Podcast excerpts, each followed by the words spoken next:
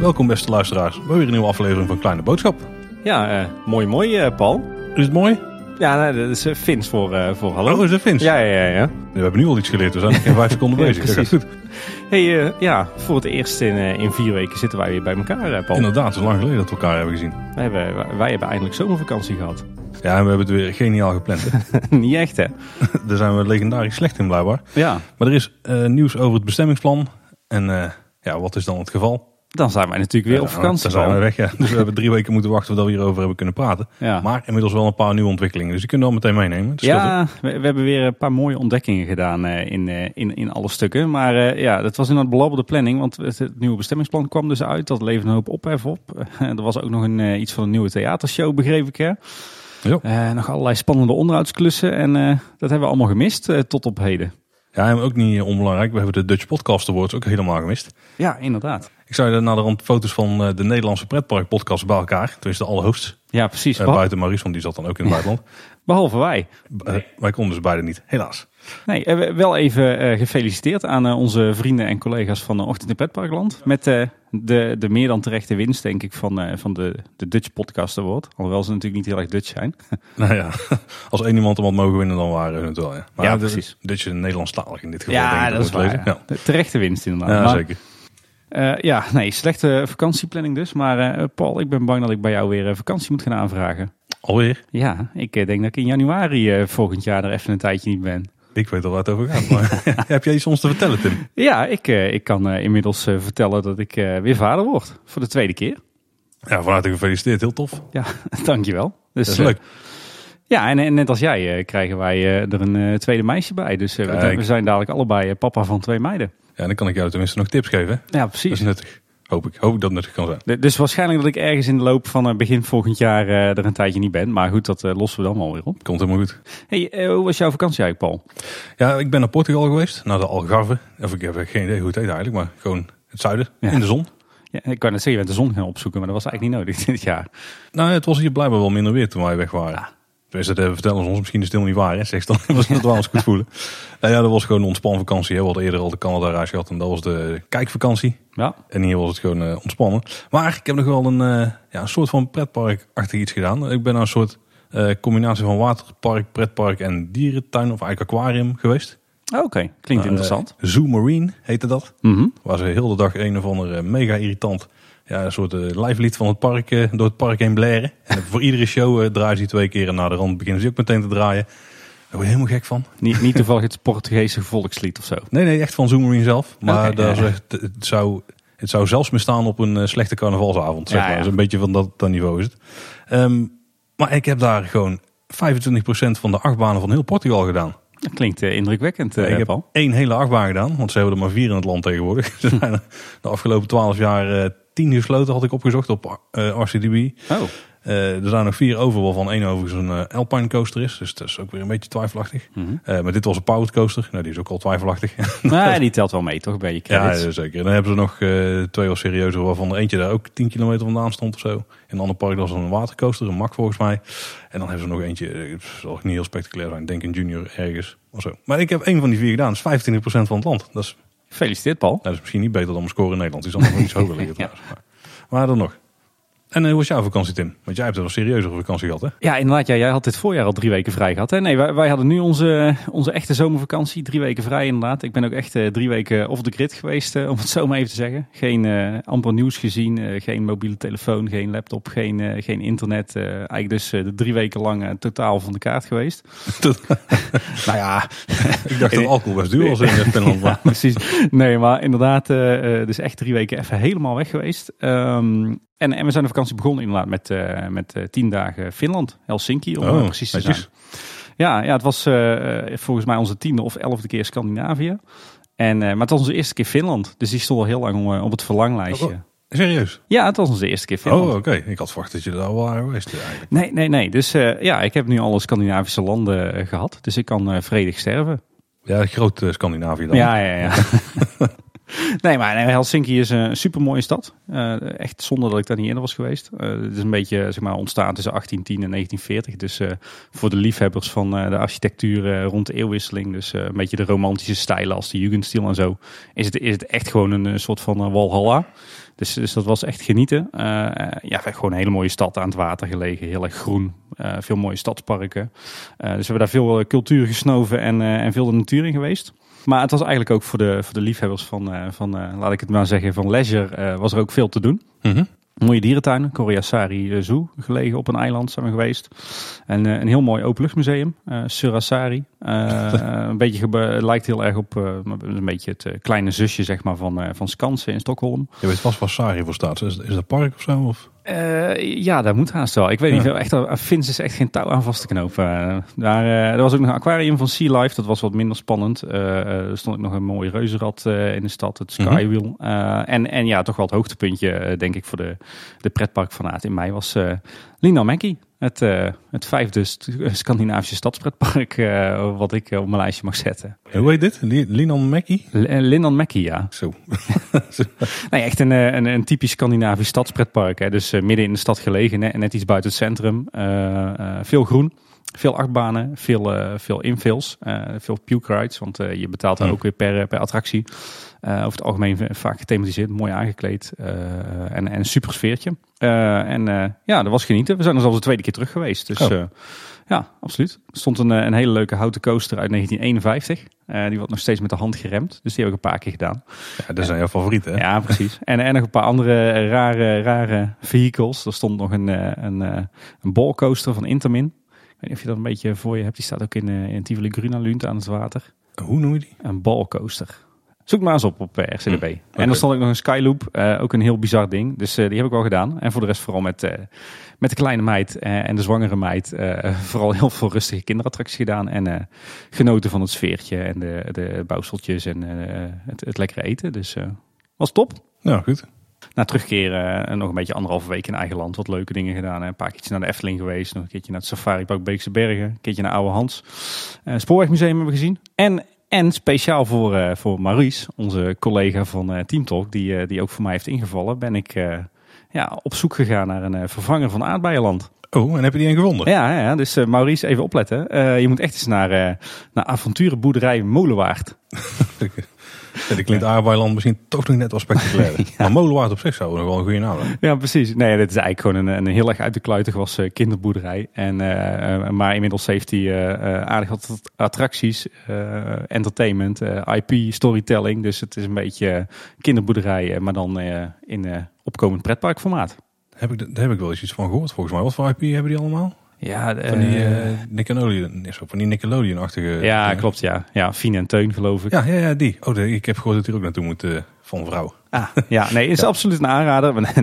hey, voor de onze, ik denk voor de meeste van onze luisteraars uh, is het absoluut geen aanrader. Maar als je, als je kindjes hebt, uh, in de leeftijd, nou pak een beetje 2 tot 8 à 10, dan is het absoluut een, een aanrader. Dus Maurice, niet alle hoop is verloren. Maar volgens mij ging Aardbeiland ook een doorstart maken, toch? Oh ja, ja dat maakt niet veel nou. We gaan over een ander park. Ja, maar uh, ja, genoeg over onze vakantie denk ik. Want uh, we zijn allebei weer uh, aan het werk. Ja, zeker hard hè? Ja, Moet je tegen de baas zeggen. Ja, ja inderdaad. We hebben wat follow-up itempjes. En we hebben er eentje in, van iemand in, die ken ik volgens mij. Dat is Tim. Oh, ben ik dat? Ja, je hebt zelf follow-up. We hebben live follow-up. Ja, ja, nee. Ik heb uh, aflevering 44 uh, met veel plezier geluisterd. Dat was de, de nieuwsaflevering die jij met Maurice hebt gemaakt. En uh, ja, Maurice nog bedankt hè, voor jouw bijdrage. goed om te weten dat als ik wegval, dat jij het van mij over kan nemen. Ik denk heel dramatisch. ja. ja, ik zei net dat ik vredig kon sterven omdat ik nu alles kan. Oh, ja, dat is waar. Ja, ja. Maar ik, ik, ik begreep dat jullie het, of althans ik heb het natuurlijk geluisterd. jullie hadden het over infills in de Efteling. Als het mag, dan wil ik ook nog wel wat uh, ja, zeker. Je, je, hebt me beloofd dat je dit kort kon houden. oh ja. nou ja, jullie stelden dat kan, zelf... dat, dat, kan trouwens maar op één manier. Ik ga kijken of je die kant op gaat. Start. Start. Nee, ik, ik, jullie stelden volgens mij twee vragen. Wat, wat is een infill voor, je, voor, voor, mij of voor jou? Uh, mm. Ja, voor, voor mij is een infill is een, eigenlijk wat de naam al zegt, een, een opvulling. Hè? Dus dat kan een opvulling zijn, uh, of dat is eigenlijk een opvulling tussen twee grote attracties. Dus ik zie een infill wel echt als een attractie die, uh, die minder investering met zich meebrengt. En ook kleiner is qua footprint en, en tussen twee grotere investeringen valt. Dat is voor mij een, een infill. Dus het zegt eigenlijk weinig over de, de aard van de Ook qua tijdlijnen. Ja, Oh, oké. Want het kan voor mij ook wel een bijattractie zijn. Ja, nou voor mij is het meer, meer in, letterlijk in de zin van dat het een, een opvulling is van, van een, een gat tussen twee, uh, twee grotere Oh, investeringen. Zo, zo zou ik hem willen, willen zien. En ja, wat is nou geschikte invul voor de, voor de Efteling? Jullie noemden allerlei types. Ik ben daar zelf inderdaad vrij kort in. Wat mij betreft is, eh, is iedere invul eh, een, een geschikte invul voor de Efteling. Oh, ik dacht dat je precies de andere kant op ging. nee, Dat nee, je voor, mij- voor, totaal mij- geen invuls had willen hebben. Maar nee, ja, voor, voor, ja. voor mij is in de basis eh, iedere, iedere invul een geschikte invul voor de Efteling, zolang die maar goed is uitgewerkt. Eh, dat, dat kan zijn eh, door een goed stuk storytelling, maar dat is geen must voor een invul, vind ik. Dat kan zijn door goede thematisering, maar dat is ook nog niet per se een must. Alleen al een, een, een mooie aankleding en een mooie inpassing in het park eh, kan wat mij betreft al een prima invul zijn. Maar gewoon goed passend uitgewerkt. En dan mag het voor mij een, een, een sprookje zijn. Dan mag het voor mij een, een walkthrough attractie zijn. Maar het mag voor mij ook prima een, een puke ride zijn. Hè? Zoals dat eh, heet. Dus, eh, dus trek, eh, trek de catalogus van Zamperla maar open. En ja, zo, zolang het door de Efteling goed wordt uitgewerkt en netjes wordt, wordt gedecoreerd en ingepast, dan denk ik dat in de basis iedere invul in de Efteling past. Eén opmerking nog erbij. Jullie hadden het over een, een drop tower als, als geschikte invul voor de Efteling. En daar ben ik het dan weer niet mee eens. Nee, ik, ik ook niet. Want ik heb zoiets voor, voor mij, als de Efteling een drop tower ooit gaat plaatsen, wat ik hoop, dan moet dat wel een, eh, er eentje zijn die zwaar gethematiseerd is Ja. met een goed verhaal en, en extra effecten en, eh, eh, die we misschien nog niet kennen uit andere parken. Dus echt een serieuze investering. En die zou ik niet als, als goedkope invul willen zien. Dus dat nog even daarover. Nee, daar ben ik het helemaal mee eens. Dat, dat was volgens mij vooral Maurice die er was een beetje twijfel of het nou wel of niet een invul was. Ja, je hebt wel invul drop towers zeg maar, maar dan is het inderdaad gewoon een kaal, ja, zo'n space shot of zo hè. Ja. Of net wat je allemaal hebt. Maar daar hoop ik ook niet. mee. Ik hoop echt wel meer op de Tower of Terror-achtig. eh, of ja, heb je Mystery Castle? Mystery Castle natuurlijk, ja. Ja, ja. Maar dat vind, ik voor- en- dat vind ik al te invul voor de Efteling. hoor. ja, klopt. Ik zit dan ook echt meer richting Tower of Terror te denken. Maar goed, dat kan natuurlijk niet anders als je ziet wat ze nu voor standaard hebben neergezet met eh, Baron 1898 en, eh, en Symbolica. Dus, Nee, zeker. dus ja, dat, dat even over mijn visie op, op invuls. Dus trek gerust de Zamperla catalogus een keer open en maak er eens een mooie Eftelingse variatie op. En heb je dan het liefste bij elkaar? Al een soort nieuw landje? Nee, nee, nee, nee, nee, absoluut niet. Ik, ik zie dat dan ook als invuls ook ruimtelijk. Dus, eh, dus op plekken waar, eh, waar je echt nog wat mist eh, in, je, in je cashflow, zeg maar. En waar je echt nog ruimte over hebt, daar zou je een wat kleinere attractie kunnen plaatsen. Ja, ik verwacht dat toch in 2020, ja misschien niet in 2020, maar rond die tijd echt heen. Want als we die tekening die we toen hadden gevonden, dus daar eh, in het hoofd bij pakken, Ja. stonden drie van die cirkeltjes op. En daar zal toch wel één Ja, moet daar klein staan. attractietje bij zitten. Dat is perfect eigenlijk ervoor. Ja. Nou, laten we hopen. Ehm, als in, ik denk dat het wel een goed idee is. Laten we het daarom Ja, hopen. ja. Hey, over diezelfde aflevering. We zijn inmiddels ook Samson en Gert expert geworden. We kunnen bijna de Samson en Gert podcast beginnen. Denk Ja, ik. eh, nou ja, vooral jij en Maurice dan. Hè? Nou, eigenlijk helemaal niet, want we hadden er dus redelijk wat feedback op gekregen. Eh, de eerste opvolger van Danny Verbiest als stem van Samson was Pieter Thijssen, of Thijssen? Thijssen denk ik. En die werd in 2013 opgevolgd door Dirk Bosgaard. Eh, en dat is Berend Brokkenpap uit Piet Piraat. Ja, ik, Jij zegt het. Of ja, Vlederik zei het eigenlijk. Hè? Ja, de Frederik zei het in dit geval inderdaad. Daarnaast voegde Jonas van der Vloed toe. Samson en Gert hebben inderdaad vroeger in de Efteling opgetreden. Dat wisten we. Daar hebben we to- toevallig een aflevering die daarvoor al was opgenomen. Ja, maar daarna is precies. uitgekomen. Hadden het daar al over gehad. Eh, maar misschien nog interessanter dat ze vroeger ook videoclips hebben gemaakt in de Efteling. Klopt, Ja, ja. Klopt ja, dat was ik weer even vergeten. Maar ik, eh, piraten... eh, Wij zijn Piraten van de Zee. Ja. Ja. dat was een hele, daar zat volgens mij de Fata Morgana en de Halve Maan in. Als Ja. ik het goed zeg. ja, zeker. Eh, die zijn er al nog teruggekomen. Ik heb ook nog één gezien, daar zaten in de Python. dat was ook een redelijk bijzondere. Maar ik weet niet welk eh, nummer dat was. Oh, dat durf ik ook niet te zeggen. Ja, die staat in ieder geval... Volgens mij hebben we hem geretweet. Dus als je het ergens een beetje terugscrollt in de tijdlijn... dan komt het goed op Twitter. Oké. Ik, heb, ik heb Piraten van de Zee de laatste eh, tijd wel een paar keer eh, voorbij zien komen. Want eh, kleine kinderen hebben is een goed excuus voor alles. Hè? ook om dat soort dingen te kijken. Ja. Nou, dat houden we nog even buiten de deur. Hoewel, we hebben in de auto één, één Samson en liedje in de playlist zitten. Hm. Op het cassettebandje. Nee, dat doen we allemaal niet aan. Ramon die meldde daarnaast nog... Nog interessanter is dat Gert zijn idee kreeg voor het karakter Kabouter Plop... door de optredens in de Efteling.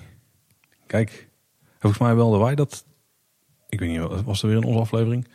Dat het idee van merchandise... eh, verkopen in de Efteling, dus vooral cd's en zo... dat de Efteling dat dan weer had van Samson en Gert. Klopt, ja, Dus dat, alleen ook ja, wel ja, elkaar ja. van alles. Hè. Dan hadden we nog wel korte feedback op de aflevering over entertainment. Aflevering Ja. 45. Kom dan na. Ja, eh, Roy Jansen eh, die, die corrigeerde ons nog een beetje via Facebook. Hè. Die gaf aan, het Mhm. Sprookjesbal was te zien op het Negenplein Festijn van 2014 en 2015. In 2015 weet ik zeker, want ik, we hebben net even zitten checken. Ik heb een foto dat mijn dochter een glazen meldje krijgt van een van die, van die acteurs daar. En bij 2014 zou goed kunnen. Maar jij dacht Ja, dat het misschien ik- nog wel recenter was, hè? Ja, ik heb het gevoel dat, het, dat, het, dat het er in 2016 ook nog was. Nou, laat het zo zeggen. Ik heb, heb ik net eens checken. Ik heb ook foto's van Strookrijk in 2015 gemaakt. Dus ook dat voelt als iets wat De wat ja, recenter ja, ja. eh, is. Hè? Ah. En eh, Richard Uitermark, ook een eh, vaste luisteraar van ons, die zegt even nog ter informatie. Buiten de harmonie van drie en de hippocampus, de zeepaardjes op segways, was er natuurlijk ook nog het levend bankstel op het Antropiekplein te vinden tijdens het afgelopen Negenpleinfestijn. En dat klopt. Ja, ik heb, ik heb die zelf alleen niet gezien. Ik ben er twee keer heen gegaan met het idee van ik ga straattheater kijken. Ik heb twee keer alles gemist. Maar dat was denk ik omdat het nog voor de Bondstoet was. Oké, nou, ik, ik heb het levend bankstel ook al gezien, inderdaad. En op Ik alleen een, op foto's. Een act. Ja, verder hebben we nog meer reacties gehad op die aflevering, maar die eh, behandelen we eh, waarschijnlijk een andere keer. Even de belangrijke correcties is. Ja, inderdaad. En eh, Paul, ik kan je geruststellen. ik heb eindelijk de pancake dance gehoord. Nou, dan- nou ben ik echt gerustgesteld. hoor. nou, kan ik, nou kan ik vredig sterven. Ja, precies. Nee, ik, daar hebben we natuurlijk de, de afgelopen aflevering een paar keer over gehad. Daarom is het ook de, de follow-up. Maar ik, ik, ik was Efteling Kids Radio aan het luisteren afgelopen woensdag. En, Oh. eh, en daar kwam ineens, ik denk, wat is dit voor een rare remix van de Pardoes Promenade muziek? En dat bleek de Pancake Dance te zijn. Ja, dat is hem, ja. Dus eh, ja, nou, ik vond het vooral heel grappig dat er een remix van de Pardoes Promenade muziek in zat. Ik kon je er iets van verstaan, van wat ze zingen. Eh, laat ik zeggen dat ik me niet op de muziek gefocust heb. Ah, oké. Het is een redelijk eh, onafvolgbare tune. Maar dat is tenminste tekst. Maar dat komt vooral omdat ze Nederlands en Engels combineren en je geen idee hebt wat ze wanneer aan het zeggen. Ja. Nou moet ik wel zeggen, hij luisterde wel lekker weg hoor. Kan, er, kan er misschien ook aan liggen dat ik al anderhalf uur naar Efteling Radio aan het luisteren was. Dus aan naar kinderliedjes. Maar ik vond hem best aardig Ik wegluisteren. vraag me hierbij af. Hè. Ze hebben een, eh laat het zo zeggen, een eh, zangeres gekozen die eh, zeker niet uit Brabant komt. Maar meer uit de Randstad. Meer uit het Gooi denk ik zelfs. Mhm. Met een redelijk, hoe noem je dat? Een, een, Hete aardappel. Of een, een hete, een hete pannenkoek. ja, waarom zouden ze daarvoor kiezen? Het klinkt heel logisch om het dan gewoon iemand uit Brabant te laten zingen. Ja, eh, misschien vinden ze dat dan toch net iets te, te veel zachte G en plat. Hè? Misschien moet het toch wat, Ja, eh, wat meer zit eh, er. nationaal. Ik weet niet. Ik was vandaag in Villa Volta, dan eh, past het toch wel mooi die, die locals. Eh, wat ik trouwens ook laatst eh, pas geleden nog hoorde. We hebben het ook al een, een tijdje gehad over de, de, de nieuwe omroepeninstallatie in de Efteling. Eh, we, hadden, we hebben natuurlijk al gehoord eh, in werking voor de Bonte Stoet. eh, waar, dat- waar dat die voor werd gebruikt. Maar ik hoorde ook laatst pas geleden voor het eerst een, een omroepberichtje over de omroepeninstallatie. Er werd weer gezocht naar een, naar een verdwenen kind. Dat was volgens Ja. mij voor het eerst in jaren dat ik dat weer hoorde. En ik moet zeggen, het, het, het bereik van die installatie en de geluidskwaliteit is echt subliem. Het enige nadeel was dat het was, eh, volgens mij was ingesproken door een of andere Brabantse Harry. En dat het echt eh, totaal niet klonk. Dus ik, Maar was hij het niet live aan het doen? eh, nou ja, ik had, het idee dat, dat, er, eh, ik had het idee dat, er een, eh, eh, dat hij dat wel had ingesproken en dat het gewoon automatisch werd afgedraaid. Want het werd eh, twee keer eh, vrijwel identiek herhaald. Hm. Dus er zal wel een of andere software module zijn waar ze wat kunnen inspreken. Maar ja, het klonk een beetje, eh, beetje plat en een beetje slordig voor een berichtje wat eh, door zo'n groot park wordt verspreid. Dus- we moeten hem niet de pancake dance laten Nee, ik, misschien, misschien dat ze inderdaad toch wat meer aandacht moeten besteden aan eh, de kwaliteit van, van de omroeper of omroepster. Weet je, die dame van, van de NS of van Schiphol inhuren. Nou, dat kunnen ze beter niet doen. Die heb ik weer mogen beluisteren een week geleden. Daarover gesproken, ik werd wel de laatste voor het eerst in mijn leven eh, om te gaan boorden.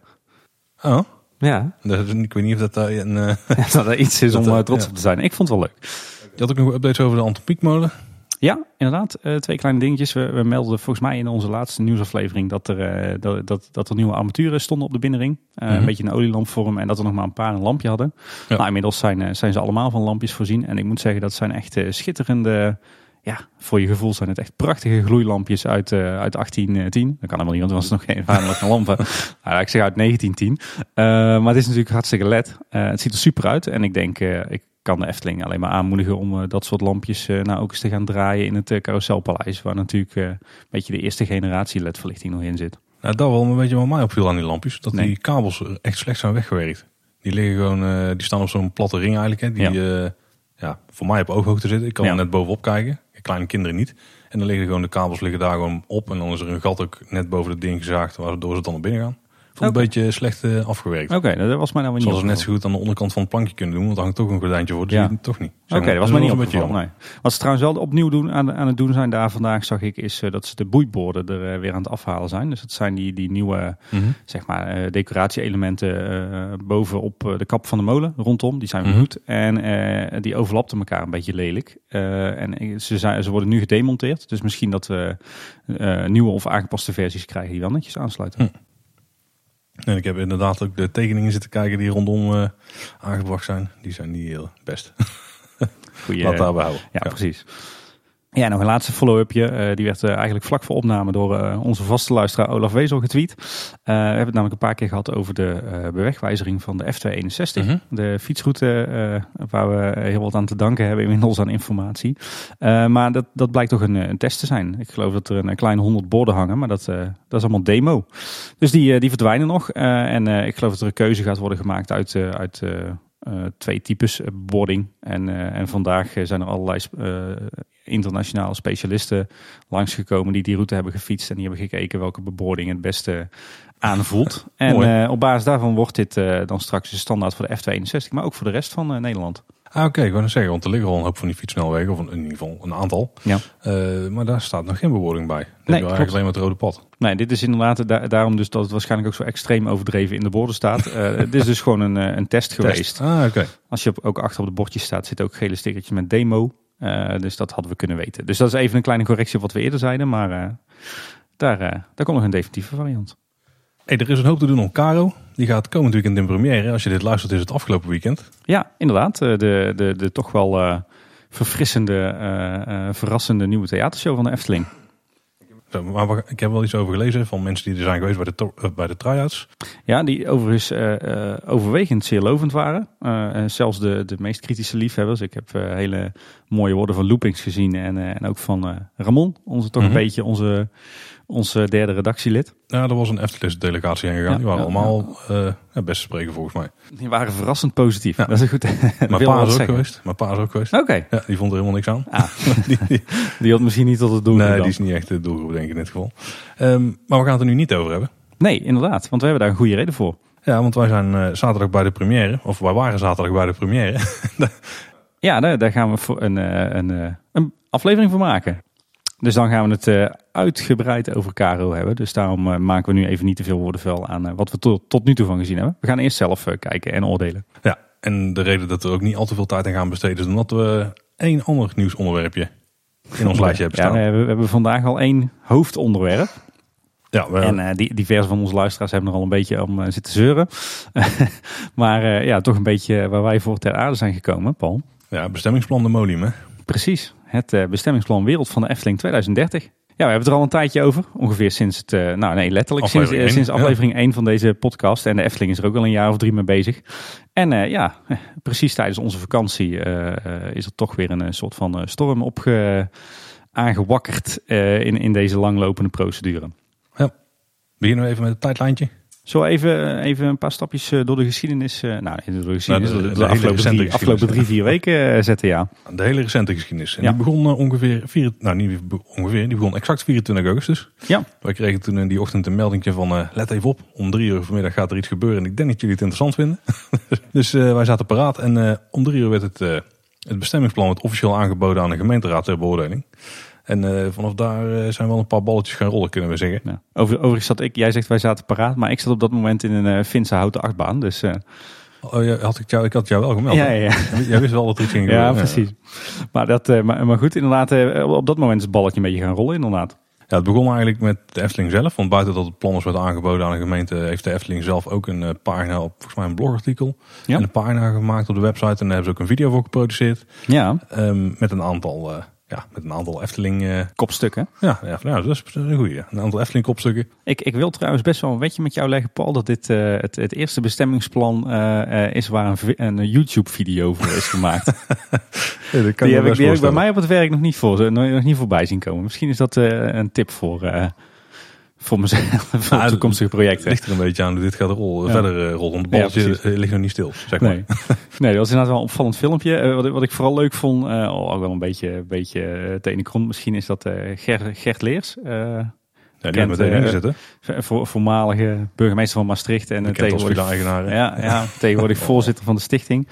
Dat hij een soort van glansrol had en dat hij daar eh, zichtbaar gelukkig mee was. Eh, en ik, ja, ik denk dat de Efteling ook gewoon zoiets had van, nou laten we nou eens eh, iemand, eh, een, een, een echte, ja, moet zeggen, een bekende Nederlander, eh, dan maar meteen ook inzetten als een soort van eh, baken of een soort van vertrouwensgevend gezicht. Nou ja, Fons is voor ons misschien nog een veel meer bekende Nederlander. Maar dat wel Ja, precies. Ja, Fons zat er ook in inderdaad, ja. Maar gezien de, de wat er allemaal verder nog gaat gebeuren en sowieso alles rondom het bestemmingsplan. Zou dat ook niet een reden zijn dat Ge- Geert eh, is aangetrokken? Nou, ik vind het wel raar, want, want meestal eh, eh, blijven de, de mensen die in de stichting zitten en in de raad van commissarissen, die blijven eigenlijk totaal uit de media. Daar hoor je zelden of nooit wat van, alleen als ze aantreden en aftreden. Maar de- ze doen eigenlijk nooit rechtstreeks wat voor de Efteling. En ik vond het in die zin wel opvallend dat, dat de, de, voorzitter van de stichting zo prominent werd ingezet voor ja, toch wel een gevoelig onderwerp als dit. Ja, dat gevoelig was bleek naar de rand alweer. Ja, ja, ja Geert Leers is denk ik ook, ook de eerste eh, eh, voorzitter van de stichting die echt een publiek figuur is. Hè? Ja, Ja. Daar, daarvoor had een beetje, een beetje de Brabantse ondernemers eh, die verder niet heel veel mensen, mensen kenden. Maar ja ik denk dat vooral de, de- ik ga nu erg quotes maken, star power is van Gert. ja, hij, hij, hij genoot er zelf zichtbaar van. Ja, dat is ja. Uiteraard kwam Fons ook weer erin voor. Ja. En eh Wieke, Wieke Smit, eh, bij de Efteling, die is van Eh, volgens mij manager bestuurlijke zaken. Ja, ja. En Loes Heijs. Ehm, en de, de, daarna zijn de bezorgde burgers. Ze zijn nog steeds eh, niet afgeleverd, of wel, noemt. Maar ja. Ja. Op 1 september zijn ze weer, rond 1 september zijn ze weer ja, in de pen geklommen. Nou, Ja, niet, maar in ieder geval in de laptop. Ze hebben net geen WordArt gebruikt om een mooi pamfletje te maken. Met eh, een oproep aan alle burgers. Die hebben ze bij iedereen in de bus gedaan. Wij hebben er ook een gekregen. Ja, zelfs hier in het buitengebied. Ja, ja, ook, Oh. Dan riepen ze op om ieder- aan iedereen om naar de gemeenteraad te komen. Want op 6 september stond er een gemeenteraadsvergadering gepland. En daar werd dus, eh, hoe noemen ze zo'n type vergadering? Ja, dat is Inspraakvergadering? een, een opinierende vergadering. Ah, ja. Dat is een beetje, nieuw in gemeenteland. Hè. Voorheen was een, een raadsvergadering gewoon een raadsvergadering. Maar nu heb je een, eh, een, eh, een beeldvormende, oordeelsvormende en besluitvormende geme- eh, gemeenteraadsvergadering. En dit was volgens mij een, een beetje beeld- en oordeelsvormende vergadering in één. Ja, in ieder geval een vergadering waarbij mensen die wilden een, een podium konden krijgen om eh, binnen vijf minuten iets te vertellen over eh, ja, hetgene wat ze vonden van de plannen. Ja, je mag altijd inspreken bij een raadsvergadering. Oh, Oké, dus dan maakt wat dat betreft, betreft maakt dit dan niet uit. Nee, nee, nee. Maar in ieder geval zijn we de, de bezorgde burgers, of de vega-burgers, of eh, net. Stichting eh Behoud Oh. Natuur en Leefomgeving Kaatsheuvel. Oh, je kent ze echt goed. Ja, ik, heb, ik heb ook geoefend. Maar die ehm, hadden dus iedereen opgeroepen om erheen te komen. Maar het was een beetje een vreemd pamfletje. Ja, het was een beetje een, een, een, een rommelig eh, A5'je inderdaad. Wat eruit zag alsof het eh, door je neefje van 12 in elkaar was gezet. En maar er stond eigenlijk van, kom naar de raadsvergadering en laat je horen. Maar Ja. er stond daar eigenlijk niet echt in van, joh, wat is er aan de hand? Wat gaat er gebeuren? Eh, Wat zijn onze bezwaren? En Vooral de wat moeten laatste. we daar zeggen? Het, het was eigenlijk meer zo van, nou, oproep, kom naar de raadsvergadering en... Ja, het is meer van ben met z'n allen boos. Ja, Ja, nou, ja, een beetje. Maar ja. waarom? Waarom ze boos moesten zijn, dat stond er niet in. Ja, het sloeg echt eh, een beetje als een eh, tang op een vark. Hè? Ja, Eh, dat vonden wel meer mensen overigens. Ik weet niet of jij dat trouwens ook had, maar toen, toen op de Efteling op 24 augustus naar buiten kwam met die plannen en het bleef eigenlijk een week lang stil, toen had ik echt wel goede hoop dat dit goed zou gaan. Ja, want we gaan daar hebben over de inhoud. Maar er waren natuurlijk al dingen aangepast aan de hand van de klachten. Ja. En blijkbaar, of tenminste de, de zienswijze, moeten Ja, we ja, ja, ja, netjes. Goed, goed Paul. Ja, ik begin er ook wel steeds beter in te horen. Eh, maar toch was het dan blijkbaar niet goed. Volgens de bezorgde burgers. Eh, ja, ik, ik heb niet echt, niet echt eh, ik weet niet echt waar de pijn zit. Voorheen was het vrij eh, Ik- ik concreet, hè? Voorheen zijn. het wel weet. Ja? Ja, het is gewoon spannend dat er iets gaat gebeuren Nou voor, ja, je, dat wil voor je deur. Ja, dat wil ik zeggen. Voorheen was het vrij concreet. Wilde men gewoon geen parkeergarage voor de deur. Toen heeft de Efteling dat Ja, geschrapt. ja, en, en, en nu is het meer een beetje de teneur van de grote boze Efteling verpest Ja. eh, eh, onze kwaliteit van leven en kwaliteit van wonen. Ja, en het was heel erg nu gelegd. Want wat ik dus denk is, eh, er gaat iets nieuws gebeuren voor je deur. Dat is heel spannend, hè? Want Ja. er veranderingen en zo. En daar kunnen die mensen allemaal niet tegen. Of, ik- dit is echt heel erg generaliseren. Heel slecht. Maar daar, kunnen, daar hebben bepaalde mensen moeite mee. En dan gaan ze gewoon een beetje rechtsgeldige redenen zoeken waarom het, waarom het dan niet door zou mogen gaan, zeg maar. Zo Ja, met je spijkers op laag water, zeg maar. Ja, dus eerst gaat het over een parkeergarage, want dat zou allemaal niet kunnen om dit en dat. Nou, die, dat is dan geschrapt, hè, dus daar zou in principe winst zijn. Ja. Maar dan zoeken ze weer iets anders uit dat dan weer niet goed is. En in dit geval is heel erg fijnstoffen hebben ze dan heel erg over. Dus eh, wat, dat de Ja, auto's, dus eh, een dat die allemaal leuk- vervuiling en zo meebrengen. Nou, Ja, een leuk actueel oh ja, onderwerp. en er zou natuur aangaan. En ik vraag me dan af, wat is dan natuur? Is er een grasveld natuur of is een, zeg maar, een, een plek waar heel veel bomen staan natuur? Want er Nou ja, komen en, dadelijk eh, bomen voor terug. Ja, nou ja, als je, als je goed leest in de stukken, dan, dan, dan verdwijnt er her en der natuur. Maar dat is vooral niet in, die, in, in, het westen van Kaatsheuvel. Dan hebben we het over, een, eh, over Strookrijk, zeg maar. Over een stukje Duits bosje, over een stukje langs de Eftelingse straat. Een Duitse bosje blijft helemaal behouden, toch? Ja, maar die, de, eh, die wordt geschrapt als natuur, omdat daar eigenlijk toch weinig natuurwaarde meer heeft. Die, staat, die is toch behouden? Ja, dit bosje wel, maar eh, van, omdat, er, omdat hij eh, aan alle zijden eh, rondom bebouwd is en omdat er ook nog een aantal paden doorheen Oh, lopen dan is, mag hij niet meer mag hij als natuur mee. Oké, ja, duidelijk. Je stukken wel lezen, Paul. Ja, nee, ik interpreteer het. Maar, maar dat, dat, is een, dat, is, dat is de enige natuur die verdwijnt. Ja, kijk, je, je gaat natuurlijk nu van een landschappelijke omgeving naar een bebouwde omgeving. En daar komen de bezwaren een beetje vandaan natuurlijk. Maar uiteindelijk zien die mensen alleen maar groen. Volgens deze plannen. Ja, ja. Dus je kunt je dan afvragen. Maar in ieder geval, ik denk een beetje dat daar het, het We, we lopen op de zaken vooruit. Ja. Nou ja, naar, aanleiding van die pamfletten kwam er weer, was er een hoop aandacht in de media. Eh, er stond echt een, eh, een, een verschrikkelijk onzinbericht in de Limburger en eh, de krant van Limburg. En, en op nos.nl was helemaal een, eh, een, een kort samengevat eh, artikel geplaatst wat, eh, wat van onwaarheden aan, eh, aan elkaar hing. Ja, het punt was een beetje, je had eigenlijk twee type artikelen. Je had mensen die trachten iets te melden over eh, het bestemmingsplan wat er was gewijzigd. Daar klopte veel eh, en veel al helemaal niks van. Nee. Het ging erover de Efteling wil 8 hectare uitbreiden. En eh, om de mensen tegemoet te komen mag er geen parkeergarage gebouwd worden. En, en is de bouwhoogte beperkt tot 35 meter. En die twee dingen die kloppen allebei niet. Nee, Maar, eh, maar daar hebben we het ook nog een beetje mee over. ge- geval dat je de bel wel hoorde luiden, horen luiden, zeg maar. Die weten waar de klepel Ja. zit. Overigens, het meest eh, negatieve artikel vond was in het Brabants Dagblad. Daar stond een eh, opiniestuk in Ja. van eh, een beste Jan van Gorkum. eh oud-raadslid van Loon op Zand. Ehm, en dat stond op zich op de opiniepagina. Was ook een opinierend stuk. Maar het was pagina groot en daardoor zag het eruit alsof het echt een nieuwsbericht Ja. was. Ik denk ook omdat het eh, in kolommen is opgedeeld. Dan, dan lijkt het meteen een stuk meer officieel of zo. Ja, ja en een beetje de inhoud van het stuk was eigenlijk, hè, want het, het ging eigenlijk nog niet eens heel erg op de inhoud in. Het was meer van, joh, de, de grote boze Efteling heeft heel veel macht, heeft alle bestuurders, eh, zowel lokaal als provinciaal, in de zak en het duwt zijn mening door en doet net alsof dat ze eh, aan de omwonenden denken, maar ondertussen worden wij als omwonenden in de kou gezet. Dat was een beetje de teneur van het Ja. artikel. Dat klopt, ja. ja. Nou ja, dat het, toch eh, val ik hem toch Nee, redelijk nee, samen. valt hem heel goed samen, ja. En ja, de- na de, hè, dat, dat kan die een mening zijn van die beste meneer. Ehm, maar ja, het kwam wel over als de waarheid. Eh, omdat het dus als krantenartikel was opgemaakt. En Ja. eh, dat is een beetje, ook weer een beetje jammer. eh, en dan druk ik me nog zacht uit. Vooral omdat die beste man, ik heb hem zelf eh, een tijdje gesproken na, eh, na mijn korte bijdrage op Radio 1 eh, van de zomer. En ja, deze beste man die koestert zo'n ongelofelijke irrationele wrok tegen de Efteling. Die man zit ook, loopt ook over van allerhande complottheorieën. Dus dat, blijkt, blijkt ja. en dat bleek dus ook nu weer uit het artikel. Dus ik ik denk dat we dat artikel met een, of die ingezonden brief dan met een groot mespunt zout moeten nemen. Mhm. Maar ja, het staat wel weer in de krant en dat is wel weer wat veel mensen lezen en voor waarheid aannemen. Want je weet wat ze zeggen, Paul. Als het in de krant staat, dan is het waar. De krant brengt de leugens in het land. Oh, die ken ik niet. Bij deze. Donald Trump zou zeggen fake nieuws. Ja, precies. Maar dit is niet eens Dit- nieuws. Nee, precies. No nieuws. Is dat een nieuwe term? Nou, whatever. Toen eh, was het 3 september, kwam het tussendoor. Had eigenlijk niks met de bestemmingsplan te maken. Nou, wel een beetje wel. Ja, Maar een, een trots bericht van de gemeente. Deze zomer waren er nauwelijks files naar de Efteling dankzij de eerste maatregelen aan de Europalaan. ja, ik geloof dat er maar drie keer eh, s ochtends wat file stond. Ja, zo, de- ja. In plaats van eh 88 keer eh, in de ja en, die- dan s'avonds hè, met de Negenpleinfestijnavond. Ja. Een Ja. keer of twee keer misschien.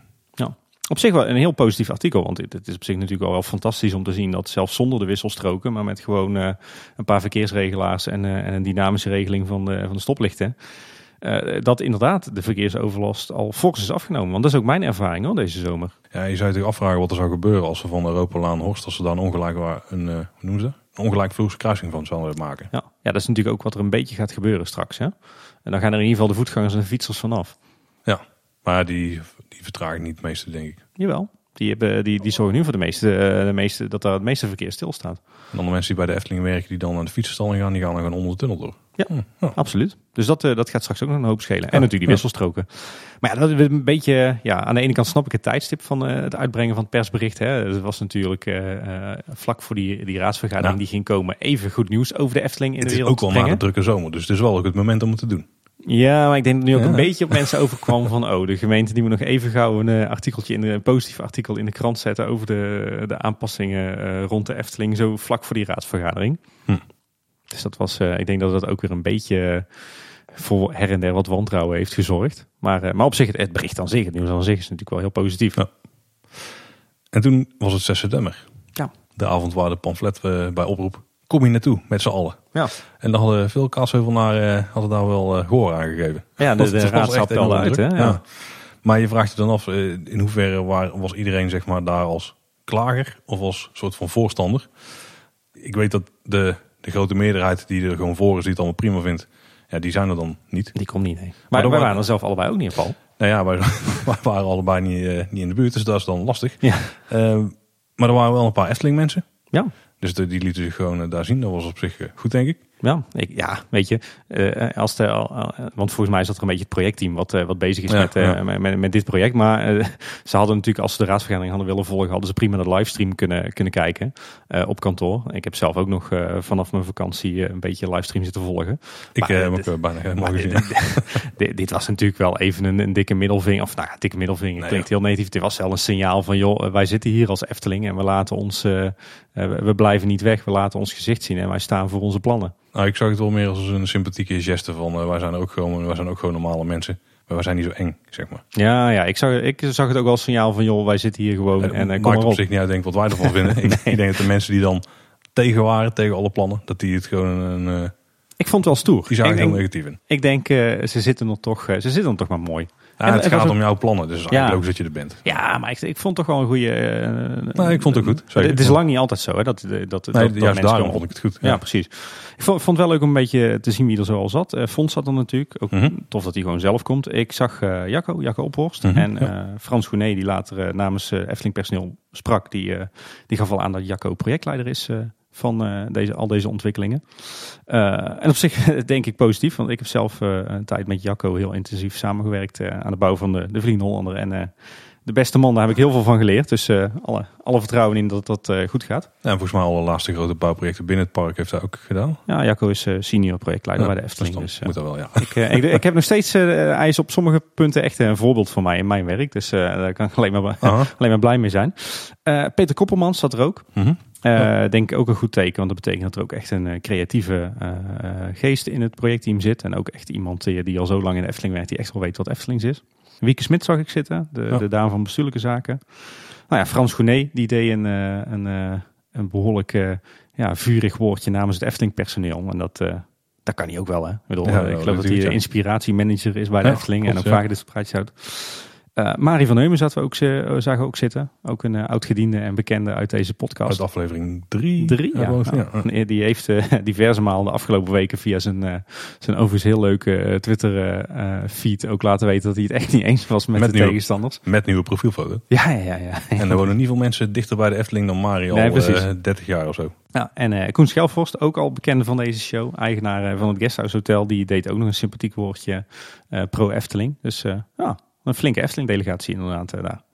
Ja, want hoe de avond eigenlijk was opgezet. Dus eerst werden de, alle andere punten afgetikt van de agenda. En dit was al tot het einde bewaard. Nou, die andere punten gingen heel snel. Ja. En toen kwam dus het moment dat mensen een woordje mochten doen. Eh, max vijf minuten. En eerst kwamen al- eigenlijk alle, ja, zeg maar, eh, ik weet niet of je echt een voor- en tegenstanders kunt indelen. Want iedereen zegt we vinden de Efteling mooi en die mogen echt wel groeien. Maar Ja. op een enkeling na, die vinden het gewoon alles wat, wat ze doen helemaal niks. Dat blijkt dan wel een beetje uit die verhalen. Ja. En een enkeling die komt met geniale plannen. Die waren er ook nog bij. Ja, jij hebt het eh, denk ik over de verhuizing van het golfpark. Ja, de eh. meneer op zijn fiets. ja. Dat soort dingen gebeuren er ook. En dan eh, had je nog een aantal mensen die duidelijk voor de plannen waren. Frans en Koen in dit geval. Ja. Volgens mij waren er negen sprekers in totaal. Maar ik hoorde ergens dat er tien waren naar de hand. ja, wij hadden daar moeten staan, Paul. Ja, Maar ja, wij waren allebei op vakantie. Als de Efteling nou van tevoren even had afgestemd wanneer die raadsvergadering was. ja, of de gemeente even bij ons. Ja, is de volgende keer even checken. Ja, ja. Eh, maar ja, de mensen die, ja, die de meer negatieve in, eh, insteek hadden, ja, die eh, waren negatief. Maar dat was vooral net als wat ik net zei, net zei. Er ging heel erg veel over van die dingen die waar dan in hun ogen niet over nagedacht was of zo, zeg maar. Of twijfels die ze hadden, die ze... Ja, dat ook niet echt heel, heel erg steekhoudende verhalen tussen. Nee. Nee. Ja, weet je, weet je, het is Paul. Ik eh, weet dat heel veel mensen zich hier heel druk om hebben gemaakt, hè, om die raadsvergadering. Maar eigenlijk, tussen jou en mij gezegd en gezwegen, is het eigenlijk gewoon een, een, een, een soort van theaterstuk. Zou, zo, zo zou je het kunnen zien. Je, je moet zeker aan zo'n opinierende vergadering echt, echt niet te veel waarde hechten. Nou, dat is het punt niet. Hè. Het punt is hoeveel waarde de raadsleden eraan echt. Nou ja, dat, dat wil ik dus zeggen. Weet, weet je wat het is? Want die raadsleden, die, hè, na, die, na die, inspraak, eh, eigenlijk die inspraakreacties, eh, gingen de raadsleden vragen stellen. Die werden ook Mhm. beantwoord. En ja, we- weet je wat is met die raadsleden? Dat zijn allemaal hele drukke mensen. Die hebben vaak een, eh, een verantwoordelijke baan. Die, die hebben nog allerlei vrijwilligerswerk erbij. Die zijn in allerlei stichtingen voorzitter. Eh, nou ja, Eh, die hebben het super druk. Zelfs als ze Mhm. gepensioneerd zijn, dan doen ze nog meer werk dan jij en ik bij elkaar. En die moeten zich ook in al die stukken inlezen. Maar ja, wat krijg je dus? Die lezen zich heel oppervlakkig in. Uh, diagonaal, schuin. Uh, die kijken een keer wat er in de krant staat. En die, die, die, lezen misschien een keer op Twitter als ze dat hebben. Dus die raadsleden die zitten helemaal niet, eigenlijk helemaal niet zo goed in die stukken.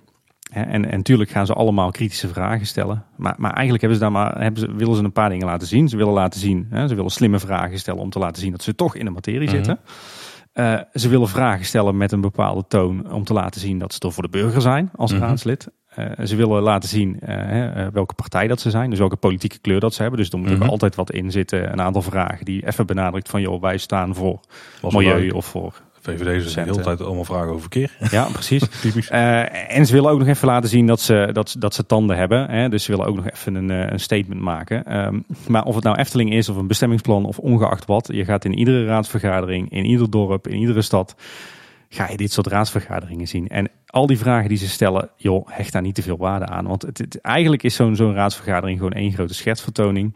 Uh, de raadsleden stellen interessante vragen omdat ze interessant willen worden gevonden.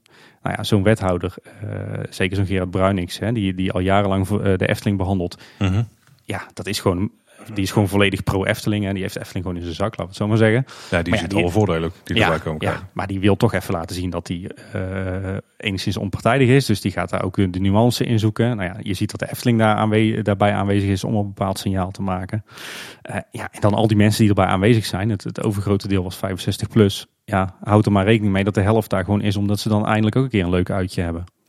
die vinden het mooi als mensen gaan zitten zeiken of wat? Ja, nee, die hebben dan een uitje. Hè? Die hebben een goede reden om even... Tegen uh, een bakje koffie uh, ja, erbij. Ja, nee, maar zo, zo, zo, is het wel. Ja, en, maar het is wel, kijk, dus die hele zaal die zit er vol. En niet eens de zaal, want dat was ook de, de, de overflowzaal, zeg maar. Die zit ook gewoon helemaal vol. Uh, wat ik dan van heb begrepen. en dat geeft, dat geeft toch wel een bepaalde indruk bij die raadsleden. En ja, ja, absoluut. Ik had bijna willen zeggen van tevoren, ga als je voorstander bent er absoluut niet heen. Want je laat alleen maar zien hoe groot die groep is van mensen die er dan misschien wel tegen, zeg maar. Ja. Dus maar, uh, een beetje... Maar, maar, ook die tegenstanders, in hoeverre kennen die de plannen nou? Of hebben ze gewoon puur dat pamflet gelezen en een keer een krantenartikel? Nee, dat is wel een punt. Want de eerste twee, drie sprekers, want uh, even heel decadent, we waren dit aan het checken vlak voordat onze buffet begon. Hè, want het was echt zo'n all-in vakantie. en uh, het lag gewoon aan, zeg maar, zodat we het allemaal konden horen. En de eerste drie sprekers, echt bijna bij alle twijfels of, of negatieve punten die ze hadden, dacht ik, ja, maar dat is helemaal niet zo, want het is al lang afgedekt door dit en dit in het plan. Ja. Zeg maar. En, en ja, het is toch, hè, de, die negatieve dingen blijven dan toch bij alle mensen hangen. En uiteindelijk moet ja. de raad er wel iets van gaan vinden. Ja. Dus we hebben nog wel wat documenten gezien, hè, dat er wat vragen zijn beantwoord door, uh, ja, klopt. door Bruinix. Dus ja, ik, ik weet niet uh, precies hoe het verder gaat, maar dat schets jij dadelijk vast, hè? daar, daar heb ik wel wat gedachten over, ja. Er, er verscheen een filmpje van Fons op die avond. Die werd geïnterviewd heel kort door iemand die er was. Efteling Fons. Ja, Efteling Fonds van de bekende serie op YouTube. Ja. Ons fonds. Die zei daar, ja, die plannen worden in principe die worden niet aangepast. Dat was een beetje de instelling die ze hadden. Ik denk dat hij daar op zich ook wel gelijk in heeft. Want die plannen zijn in mijn ogen best gewoon goed. Ja, die plannen zijn hartstikke goed. Die steken gewoon goed in elkaar. Ja. Maar ja, hij kan dat zo vaak en zoveel zeggen als hij wil. Nee, ja, dat is een ander ding. Maar, maar dat, ja. Nou, nou ja, nou, ik weet niet. Als ik een beetje kijk naar die avond, hè, als je daar ja, misschien als buitenstander kijkt, dan niet. Maar de, de, inslag was natuurlijk redelijk negatief. Nou, de positieve mensen die zaten aan het einde. Dus dan, dan zou je idee nog een beetje kunnen omdraaien. Maar niet echt, want alles wat ervoor kwam, was uh, nou, vooral dus negatief. Uh, dan kreeg je het moment dat Bruinings die antwoorden ging geven op al de vragen die werden gesteld door de raadsleden. En toen had je, dat zag je toch wel van, oh, eigenlijk heeft hij gewoon overal wel een zinnig antwoord op, zeg maar. Ja. Want het is ook gewoon een plan en al die dingen, dus al lang over nagedacht. En dat is allemaal doorgerekend. Daar hebben we het daar ook nog wel even over, over ja. die bepaalde berekeningen. Ik, ik, zie de kans nog wel redelijk dat het allemaal ja, niet, misschien niet super soepel gaat lopen. ik weet ook niet precies wanneer zo'n stemming, eh, hoe, dat, hoe dat werkt. Misschien moet je daar even ja, heb, heb, Ik zou alleen maar zeggen, heb niet de illusie dat, dat door die beantwoording van die vragen... dat het stemgedrag van de raadsleden daar heel erg door uh, beïnvloed wordt. Nee, ze er echt serieus nee, nee, nee, nee, nee, nee. Zo werkt dat uh, vaak niet in de okay. dorpspolitiek. Dat is ook fake news, geen feit. ja. dat baseren ze niet op. Overigens, ja, Fons die kan het natuurlijk prima zeggen. Ik kwam het ook tegen op loopings inderdaad. Ik snap zijn stellingname ook wel. Maar ja, hij kan het wel zeggen, maar hij heeft er eigenlijk niks over te zeggen. Nee, dat is ook zo. Ja. Ik bedoel, of hij zijn plannen nou wel of niet wil aanpassen. Het is gewoon afhankelijk van wat de raad besluit. Uh, uh, wat dat hij moet aanpassen. Hoe, hoe gaat dat met die raad? Want 20 september is de besluitvormende gemeenteraadvergadering. Ja, Dan ja. wordt in principe de ja, beslissing genomen. Ja, deze podcast die komt uit op 17 september. Hè, dus over, uh, als je dit luistert over drie dagen, is het toch even een spannend moment. Als je op maandag luistert. Ja, inderdaad. Ehm, dan gaat er gestemd worden. Eh, in de basis natuurlijk voor of tegen. Eh, ik heb er wel even naar gekeken. Want hoe werkt dat precies met stemmen? Is het zo dat er een meerderheid moet stemmen? Of 60% of uh, iedereen? Iedereen? Iedereen die aanwezig is moet in principe stemmen. Je mag je wel onthouden van stemming. Maar de etiket is een beetje dat iedereen stemt. En dat, dat hè, even ongeacht van hoeveel leden een partij in de raad heeft... dat, dat alle leden van die partij hetzelfde stemmen. Hoeft niet altijd, maar als de raadsleden gaan afwijken van elkaar, dan is dat vaak wel een schandaal. En dus in principe stemmen gewoon alle raadsleden. We zouden alle raadsleden er moeten zijn en zouden ze allemaal moeten stemmen. Maar wanneer is het een ja? Hoe bedoel je, wanneer is het een ja? Wanneer, is, uh, wanneer heeft de raad gestemd van dit plan is goed en dit mag doorgaan? Moeten dan meer dan de helft van de stemmen voor ja, ja, ja, klopt. Echt gewoon ja, ja, meer dan 50 is al goed? Ja. Oké. Okay. Dus uh, als je kijkt, ik, ik vermoed uh, dat VVD, CDA en gemeentebelangen voorstemmen uiteindelijk. Gemeentebelangen sowieso. Ja, uh, en dat Pro3 en Voorloon. Nou, Pro3 is een beetje uh, een samenraapsel van PvdA en GroenLinks en SP -hmm. in ons dorp. En, en Voorloon, dat is een beetje een, wel een issue-partij voor Loon op Zand. Ik verwacht dat die twee tegenstemmen. Er zijn uh, twee kleinere partijen, Er zijn twee kleinere partijen. Um, Dan zouden we goed voorstaan. Dus ik denk, ik ben voorlopig positief. Maar er zijn een aantal opties bij die stemming. En hoe het dan verder gaat. Mm -hmm. En dit is denk ik wel even interessant. Uh, er, er, kunnen een aantal, een aantal uitslagen dus zijn. In, in theorie kan de raad tegenstemmen. Ja. In het slechtste geval. Um, nou, dat ze tegen zijn, dat is op zich hè, nog tot daaraan toe. Dat betekent sowieso vertraging. Uh, maar dan is even de vraag wat dan de toelichting is. Waarom is men tegen? In principe wordt het voorstel dan teruggestuurd en moet het overnieuw. Hè? Dus mm -hmm. dan gaat er een aantal um, weken, zo niet maanden overheen. Maar dan is natuurlijk heel erg de vraag van, ja, wat, zijn, uh, wat, wat, is de feedback die er wordt gegeven? Hè? Het kan zijn dat ze zeggen van, joh, we zijn tegen en ga eerst maar eens uh, in goed overleg met, met omwonenden en kom dan maar terug met een, een, een breed gedragen plan. Nou, dan ga ja. maar aan staan. Dan ga dan maar eens met alle omwonenden en Ja. betrokkenen om tafel en ga maar eens zorgen voor een breed gedragen plan. Ja, terwijl ze dit eigenlijk al wel hebben gedaan. Hè? Ja, natuurlijk hebben ze dat gedaan, want ze hebben, er zijn allerhande informatieavonden, inspraakavonden geweest Ja. in, een, in een vroeg stadium. Maar dat, dat, daar gaan we een beetje weer een, een, een zijpad in. Maar dat vind ik zo schrijnend ook aan die avond, weet je wel. Iedereen doet net van, eh, dit is eh, twee maanden geleden ons op bord gegooid. Maar dit, dit, dit is, het loopt echt al 3,5 jaar, hè? Ja, dat is totaal. Inderdaad, Het loopt al heel lang. Ehm, Ja. Maar ik verwacht, ik verwacht geen harde nee. Wat, wat ik verwacht is eh, een ja, dus een voor. Ook als je de, een beetje de verdeling in de raad ziet. Maar het risico wat, wat je dan nog hebt, en dat is toch wel aannemelijk, is dat ze met amendementen komen. En wat wil dat zeggen? Dat betekent dat de raad zegt ja onder voorwaarden. Dus de raad die gaat dan voorwaarden stellen. Ehm, en dat is bij dit soort gevoelige kwesties vaak wel een populaire keuze. Omdat de raad toch wil laten zien van ja, we zijn er toch voor de inwoners. Dus het kan zijn dat, te zeggen, dat de raad zegt, we nemen het stem, bestemmingsplan aan. Maar de inwoners Maar- willen gewoon een mooie Efteling. Toch, jij en ik? Ja, Wij zijn ook inwoners. ja, ja, ja natuurlijk. Maar er wordt al, de, de, de, Ja, de ja, mensen die, die, die, die boven het maaiveld uitkomen, daar wordt naar gekeken. En dat zijn eh, met dank aan de, de pers eh, toch een beetje de, de, de, de mensen die het meest negatief staan. Nou, en dan is de vraag, wat komt er in die amendementen te staan? Hè? Eh, dat kan heel vaag zijn. Dus dat kan zijn, ja, je- eh, mits u de plannen nogmaals afstemt met alle, alle omwonenden. Eh, hè, dat is heel vaag, maar ja, hoe moet je dan verder? Eh, Ja, dat kan is wel heel op. ja. Eh, het kan ook zijn, ja, eh, mits u eh, eh, de Europalaan blauw verft. Even uh, gek Nee, slecht plan. Slecht Ja. plan. maar het kan ook zijn, ja, eh, eh, ja, mits u inderdaad het golfpark verhuist eh, en op de huidige plek van het golfpark attractiepark legt. Zo bizar, zo concreet kan het ook zijn. En dan moet je als Efteling daar gewoon gehoor aan geven, anders heb je een probleem. Eh, en er is ook natuurlijk nog de optie dat er gewoon ja wordt gezegd. Hè, dus dat er voor wordt gestemd zonder amendementen. Want over die losse amendementen, die kunnen politieke partijen indienen. En daar wordt dan ook weer over gestemd door de voltallige raad of die wel of niet worden aangenomen. Zo, oké. Dus het kan zijn dat, eh dat Voorloon zegt, eh, wij willen ook een, een vestiging van de Efteling in Loon op Zand. Nou, ik zit net te denken, En- want die, die zijn dan tegen. Tenminste, dat, Dat vermoed ik, ja. voor de hand. Verkeer is een issue, hè? Ja. Eh, en maar een van de allereerste plannen was om op de vloeivelden die bij Loon op Zand liggen, om daar dan een parkeerplaats op afstand te maken. En dan kan je echt een gigantische parkeerplaats neerleggen. En dat vanaf daar mensen dan gepeld zouden worden naar het park. Maar juist Loon op Zand was daarop tegen, de burgers daar. Ja. Dus Loon, die, eh, juist voor Loon zou dan positief moeten zijn. Dat Ja, dat in ieder geval niet het geval gaat zijn. ja, maar nu is natuurlijk een nieuwe ontwikkeling dat er, dat er, dat er weer meer ontsloten gaat worden vanuit eh, de afslag eh, van Loon op Zand hè, op de N62. Ja, maar daar hebben ze toch wel wat dingen in opgenomen. Ja. daar hebben ze ook vragen over gesteld. Ja. Die werden goed Ja. beantwoord. De, dus ja, die amendementen, die, daar moet dan wel een, een raadsbrede meerderheid voor zijn, zoals het dan in ambtelijke taal heet. Dus, dus dat is dan nog een, een vangnet. Maar goed, zelfs als de raad alles goedkeurt, hè, want een beetje, dat is een beetje de teneur die ik overal op internet en social media zie. Als de raad op 20, pro- eh, 20 september ja zegt, dan treedt in principe het bestemmingsplan in werking. Dus dan heeft de Efteling zijn zin.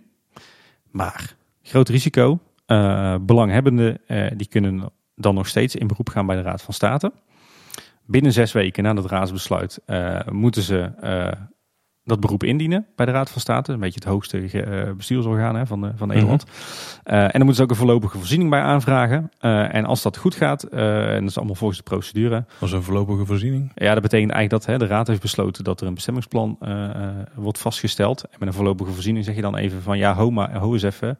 En dat mag niet in werking treden zolang de Raad van State geen uitspraak heeft gedaan. Oké. Dus die voorlopige voorziening moet je aanvragen. En dan treedt het bestemmingsplan dus niet in werking. Eh, dan wordt er een zaak. Dat, is dus sowieso. Dus als iemand een bezwaar of indient. Ja, dan wordt eerst gecontroleerd of het aan alle procedure-eisen voldoet. En of diegene daadwerkelijk een belanghebbende is. En dat is natuurlijk ook wel een discussie. Wanneer ben je belanghebbende? Maar ze checken op dat moment nog niet of dat de het bezwaar Nee, überhaupt nee, ergens nee, over nee, gaat. nee, nee. Oké. En dan is er binnen 12 maanden, dus binnen een jaar, is er zitting van de Raad van State. En zes weken daarna is er uitspraak. Zo. Dus in het slechtste geval zijn we na 20 september nog een jaar plus zes weken verder. En dan even projecterend op Strookrijk. Zou dat daar dan invloed op hebben? Want daar zou dan eigenlijk helemaal geen... Er is ja, niemand die het- daar tegen is. Omdat er dus, eh, we hebben het een paar afleveringen geleden over gehad, omdat er geen verklaring van geen bedenkingen is afgegeven voor het stukje reisruikuitbreiding, maakt het gewoon nog onderdeel uit van het nieuwe bestemmingsplan. Dus zolang het bestemmingsplan niet in werking treedt, is de bestemming daar nog steeds natuur. Oké. Maar dit gaat gegarandeerd gebeuren. Dat eh, die mensen gaan klagen. Daar ben ik wel heel bang voor. En dan is even de vraag, ja, wanneer wordt het behandeld in de Raad van State? Kan de Efteling en de gemeente eh, hard maken dat iemand geen be- belanghebbende is? Ja, ik, ik vermoed eerlijk gezegd dat, eh, dat mensen uit het dorp niet als belanghebbende worden gezien. Maar als je bijvoorbeeld in, eh, ik roep maar aan Dwarsstraat, in, het, in de Bernse Hoef woont, wat toch een beetje midden in het hart van de wereld van de. Efteling ligt, ja, dan ben je wel degelijk belanghebbende natuurlijk. Hm. Ja, als je dan een beetje een goede advocaat in de, in de arm neemt, dan voor veel geld, dan kan je echt wel een steekhoudend verhaal schrijven. Ja, maar uiteindelijk, als je de plannen dus pakt die gewoon goed zijn, dan zou je ook redelijk simpel die bezwaren onderuit kunnen halen. Ja, maar ja, dat gebeurt dus dan wel bij de Raad van State. Hè? Dat komt Nou, dat is dan wel een voordeel, want dat zijn dan wel mensen die zich moeten inlezen en die niet eh, Ja, klopt. En dit nou, als bij, eh erbij- bij activiteit doen. Zeg maar. ja. Nou ja, goed. En dan, dan, dan moet de Raad van State uitspraak doen. En dan is even de vraag: de Raad van State kan heel simpel zijn. eh, we houden het, eh, het bestreden besluit in stand, zoals dat dan zo mooi heet. Dus dan krijgt de Efteling gewoon alsnog zijn zin, of haar zin. Eh, en ze kunnen het ook, eh, eh, maar ook zij kunnen het de belanghebbenden gelijk geven. Dus het, het besluit van de gemeenteraad vernietigen. En daar kunnen ze ook een motivatie bij doen. Dus zij kunnen ook zeggen uiteindelijk nog van u moet weer terug naar de, naar de omwonenden en de belanghebbenden. En u moet met die mensen in, in overleg. Hm, hm, hm. Kortom, 20 september is zeker niet... eh, het- het 21 uur- september krijgen we niet eh, de concept art van een eh, nieuwe attractie te zien. Lijkt me erg onverstandig als de Efteling dat dan al doet. Ik zou dan even zes weken wachten. Oké, nou, dat is jammer, dat is jammer. Sorry Paul. Ja, Leuker kan ik het niet maken. Ja, ik had toch gehoopt dat we sneller iets te zien zouden krijgen. Ja, en als we dan vanaf 20 september gaan doortellen, want we hebben dus zes weken naar 20 september. Ja, dus dan zitten we eigenlijk begin november. ja, november 2018 zitten we dan. Eh, dan in het slechtste geval is er november 2019 een keer zitting geweest. Maar zouden ze dit, zouden ze dit voorrang geven of zo? Of mag je daar niet? Ja, zo werkt het volgens mij niet bij de Raad van State. Ik heb wel ergens, eh, of was dat juist, dat was juist bij de verklaring van geen bedenking. Maar Nee. werd er wel voorrang gegeven. Maar dat is Ja, dan maar dat gaat via de gemeente. Dat gaat niet via de Raad Oh, van oké. State. Oké. Eh, dus dan zou er ehm, eind 2019 een keer uitspraak zijn. Begin 2020 in het slechtste geval. En laten we er dan voor het gemak even vanuit gaan dat de Efteling eh, wint. Nou, dan sowieso. En dan, eh, ja, in het slechtste geval wordt het dan dus eh, begin 2021 dat, Wat? dat Strookrijk en attractie eh, 2020 opent. Nee, oh, zo dat opent. Ja. Ja, oké. Hè, dan kunnen we dus begin 2020 beginnen met bouwen. En, Nou, oké, oké, oké. Ja, dan, dan ga je toch zeker richting het einde van 2020, denk ik. Nou, dan valt in het slechtste geval, nou, dan moeten we wel in eerste instantie ja zeggen, maar dan valt dan eigenlijk nog niet eens zo heel erg hard tegen. Als, ik denk dat je het zo moet kunnen zeggen. Als de gemeenteraad eh, ja zegt, nu 20 september, en er gaat niemand naar de Raad van State hè, met, met een steekhoudend eh, beroep, dan eh, is het hard werken, maar dan denk ik dat de Efteling ja, toch wel attractie 2020 eh, in 2020 opent. Toch wel. Ja, Gaat, gaat, gaat men toch naar de Raad van State, maar uiteindelijk wint de Efteling. Dan denk ik dat we seizoen 2021 eh, openen. En zegt de Raad van State, begint maar opnieuw. Dan, eh, dan hebben we het over hele andere dingen. En dan eh, moet er denk ik toch onderhand wel een plan B zijn. eh, waarbij in de Efteling zelf wat uitbreiding plaats gaat vinden. Ja. En dan komt nog een ander risico om de hoek kijken. Want ondertussen wordt er gesleuteld aan de wetgeving. Er komt een nieuwe omgevingswet aan. Dat wordt een, een wet die een hele aantal oude wetten op een hoop gooit. En die vooral gaat over ja, de fysieke omgeving buiten. Eh, dus ook over de ruimtelijke ordening. En een van die eh, onderdelen van die omgevingswet is de omgevingsdialoog. Ook weer een heel mooi woord eh, voor Galgje. Zeg me niks. En wat dat, wat dat inhoudt is dat straks de initiatiefnemer van een nieuw bestemmingsplan er zelf voor zorg moet dragen dat er draagvlak is in de omgeving. En Hoe- dat, hoe dat, dat die initiatiefnemer dat dus moet aantonen bij de gemeente. Dus dat betekent dat jij als je wat wil als Efteling zijnde, dat je eerst zelf in overleg moet gaan met alle bewoners en dat je dan moet kunnen aantonen dat je dat hebt gedaan en dat iedereen akkoord is. Of dat er in ieder geval voldoende draagvlak is en dan mag je pas een plan indienen. Oké, nou, dan mogen ze mijn handtekeningen vast komen halen. Ja. Hopen dat zover niet komt. Maar goed, dan, ja, dat, eh, hè, de, de huidige tactiek van de Efteling om het toch een beetje door te douwen, eh, die wordt dan steeds minder haalbaar. Want wanneer zou dit in werking treden? Want het is wel overheid, dus het gaat heel lang duren Eh, het staat op de rol voor 2021. Oh, daar hebben we nog tijd zat. En dus dat loopt er een jaar of twee, drie uit dan in dat het zover is. Maar dat is wel iets om eh, in gedachten te houden. Nou, we zullen nog even het bestemmingsplan induiken. Want er zijn dingen gewijzigd. Er zijn ook een paar nieuwtjes uitgekomen. Ja, hebben wij wel gedaan. Hè? We zijn er wel inhoudelijk in ja, ja, ja. ja, dat scheelt dan. We hebben er ook tijd voor. Of we maken er tijd voor, dus dat scheelt dan. Ja. En we hadden toevallig al twee vakanties, dus we hebben ook echt tijd Ja, precies. om erheen te lezen. Ja, er is een, eh, dat is eigenlijk wel een mooi. Er is een hele mooie tekening bij uitgegeven. Eh, die was eh, ergens een pdf te vinden, maar die gebruikten ze ook in die video. En dan kon je eigenlijk heel goed in zien, eh, veel beter weergegeven dan onze tekening die wij het hebben uitgebracht. Die was ook wel iets gedetailleerder. Wat er precies waar gaat gebeuren. En dan zie je heel duidelijk strookrijk ingetekend. Maar ook het laatste stukje van strookrijk. Zeg maar, Ja. ja. het is misschien niet eens deel van de strook, maar wat eigenlijk in het verlengde ligt van het veldje naast de Python. Eigenlijk een beetje het, het perceel waar voorheen de, de directievilla op Ja, stond. Hè? ja, en waar nu een beetje, dus, ja.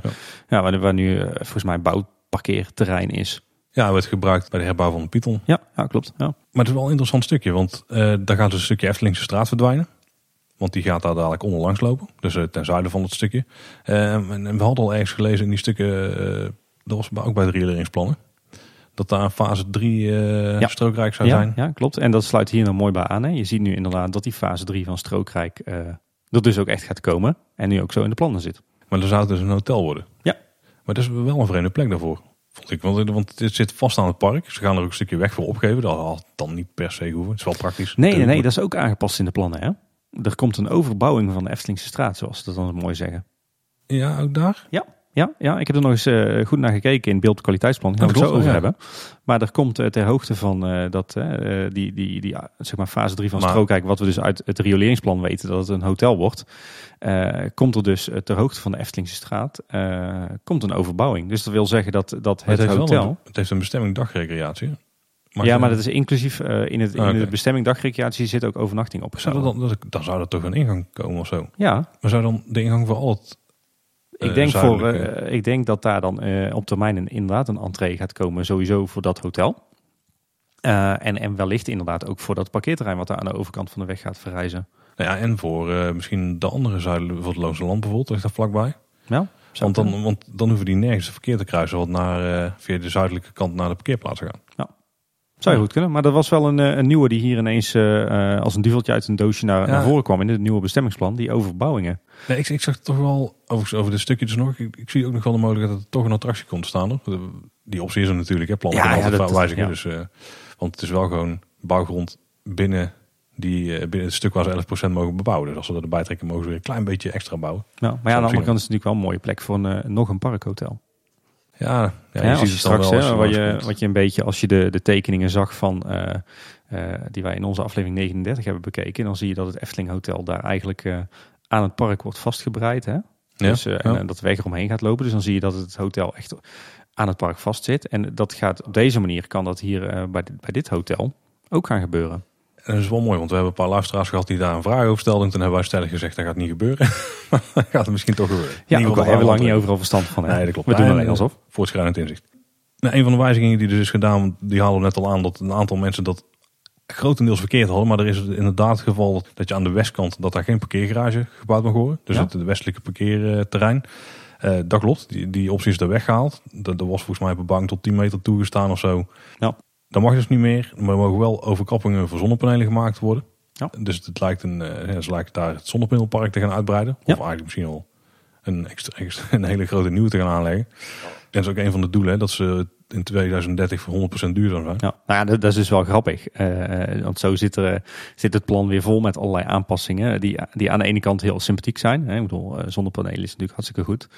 Maar aan de andere kant is het ook gewoon het, eh, het inlossen van een, eh, eh, zeg maar een aanwijzing die je hebt gekregen in de vorige versie. Hè. Er werd, als je kijkt naar de MER, milieueffectenrapportage, was een van de twee opmerkingen die daar vanuit de MER-commissie was gedaan, was de Efteling moet hard maken en aantonen dat zij werkelijk in 2030 eh, eh, zelfvoorzienend kan zijn qua Hm.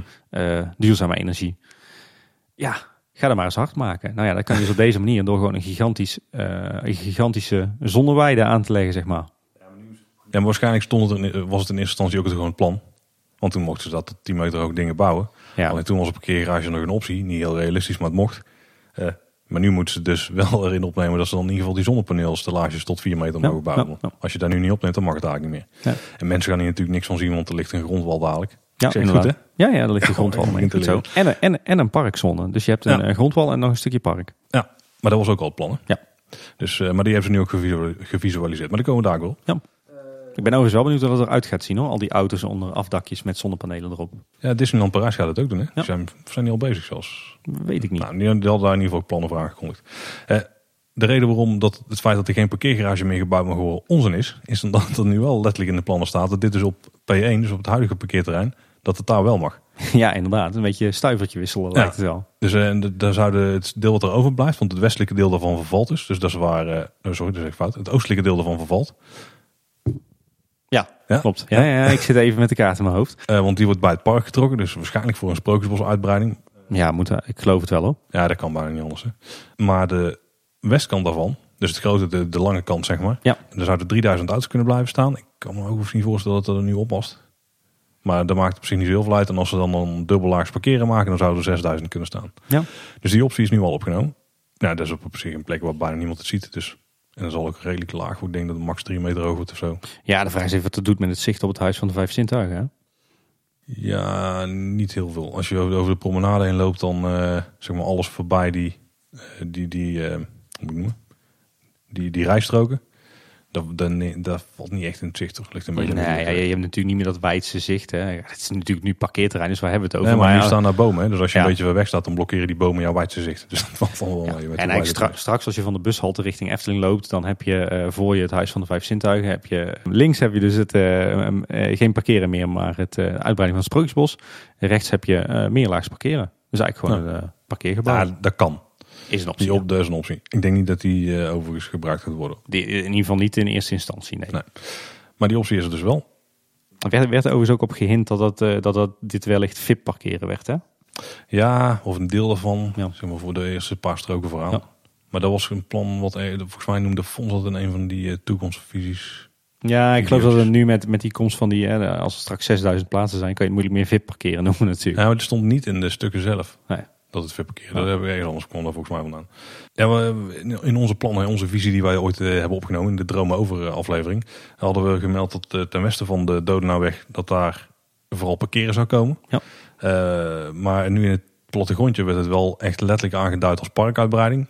En die optie was het altijd al, want in de vorige bestemmingsplan was het ook gewoon dagrecreatie. Maar op dagrecreatie moet ook geparkeerd worden. Ja. Eh, wij gingen ervan uit dat dat dan een parkeerplaats zou worden, omdat het natuurlijk moeilijk is om die twee stukken aan elkaar te knopen. Ja. Maar dan komen we weer bij de overbouwing. Of Ja. hoe noemen we het? Overbrugging? Of, eh, Ja, ze noemen het overbouwing. Ik, Ja. eh, eh, vaak noem je het ook overkluizing. Ehm, want, wat is nu in het plan gefietst? Eh, de hele Dodenauweg, eh zeg maar vanaf de brandweerkazerne tot aan eh, de kruising met de Eftelingstraat, die mag straks overbouwd worden. Ja, dus dat betekent eigenlijk dat je gewoon daar eh, over de weg een stuk park zou kunnen krijgen. Ja, dat is exact wat er, eh, wat, wat er straks gaat gaan gebeuren. Eh, dus die weg die blijft liggen waar dat die ligt. Hè. In, in de oorspronkelijke voorontwerp bestemmingsplannen werd die weg eh, omgelegd eh, om, om die totale uitbreiding van het park heen. Nu blijft die liggen. Er was ook een eis vanuit de gemeente en bewoners. En nu hebben ze verzonnen van nou, dan bouwen we toch gewoon over die weg heen. Ja, of zouden ze de weg gaan dat de weg dieper wordt? Zou ik Nee, nee, nee, nee, nee, nee. Er staat echt nu, nu letterlijk in de stukken, in ieder geval in het beeldkwaliteitsplan, waar we het zo nog over gaan hebben, staat daadwerkelijk dat die weg gewoon blijft liggen waar dat die ligt. En dat daar overheen wordt. Ja, minimaal 4 meter doorrijhoogte. Dat is eh, de flinke eh, helling die je moet nemen. dat Nou ja, we hebben natuurlijk vlakbij, eh, of ja, redelijk vlakbij, hebben we daar een prachtig voorbeeld van hoe dat het eruit gaat zien. Namelijk in Brul, in Fantasieland. ja, ik zit te denken, want ik neem aan dat de Efteling wel gewoon op de begaande grond wil bouwen. Of denk je dat ze daar heel erg gelaagd Nou, je, bouwen? je kan daar natuurlijk prima gelaagd bouwen, hè? zeker Ja, dat oppervlakte. En omdat het bebouwingspercentage hoger is, heb je die Ja, mogelijkheid. ook. 60 procent. Ja. Ah, dat Het, een beetje, gaat er een beetje uitzien zoals in Fantasieland. Hè? Dan loopt eigenlijk ook, zonder dat je er erg in hebt, een, een weg dwars door het park heen. Nou, we hebben namelijk ook in de Efteling een soort voorbeeld van een, eh, hoe noemen we het ook weer, overbouw, over, Overbouwing. overbouwing. Ja. Ja. Is als je het spoor over moet bouwen. Als je van het Vogelrokplein naar Pagode loopt, Ja. dan heb je ook eh, dat je even zo'n eh, zo'n bult over moet. Ik hoop niet dat ze daar gaan doen, want dat ik echt Dat is, altijd, dat is geen een overbouwing, dat noemen we gewoon een viaduct. Ja, ja oké. Want er, staat, er staat aangegeven van, dit is het gebied waarin overbouwing gedaan mag worden. Maar hoe, hoe Nee, groot die ja, overbouwing staat, staat er niet in Het natuurlijk. mag inderdaad. Het is Oh, redelijk kostbaar om heel dat ding te overbouwen, denk ik. Ja, klopt.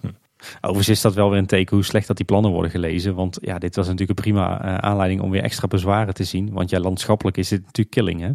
Ja, maar het is wel heel ver van heel veel bewoners af. Ja, maar goed, als je kijkt naar de landschap, zijn lijnen in het landschap en, eh, en structuren en zichtlijnen, dan eh, is Nou, dit een asfaltweg die nu ligt dus ook niet echt alles. Ja, maar In ieder geval, het westelijke stuk is voor een deel, dus wordt het wel als attractiepark eh, gezien. Dus eh, voor onze uitreikplannen dan wordt het wel heel erg groot uitreiken. Ja, nou, ik schrok daar wel van hoor. Want ik heb altijd gedacht dat, eh, dat zeg maar het hele deel ten westen van de Dodenauweg, dat, dat, hè, dat was voor de helft eh, dagrecreatie van de helft parkeren. Maar binnen dagrecreatie veel ook parkeren. Dus ik heb altijd gedacht van nou, dit wordt gewoon één groot parkeerterrein. Ja, dat Eh, logisch als je ja. als je voorstelt hoe er zou moeten Ja, gaan precies. Met, eh, hè, met, met een optie om daar ooit voor, een, de- voor de helft ook nog een attractiepark te Mhm. doen. Maar nu lijkt het er steeds meer op dat het inderdaad een gigantisch eh, eh, uitbreiding van het pretpark wordt. Van Ja. het attractiepark.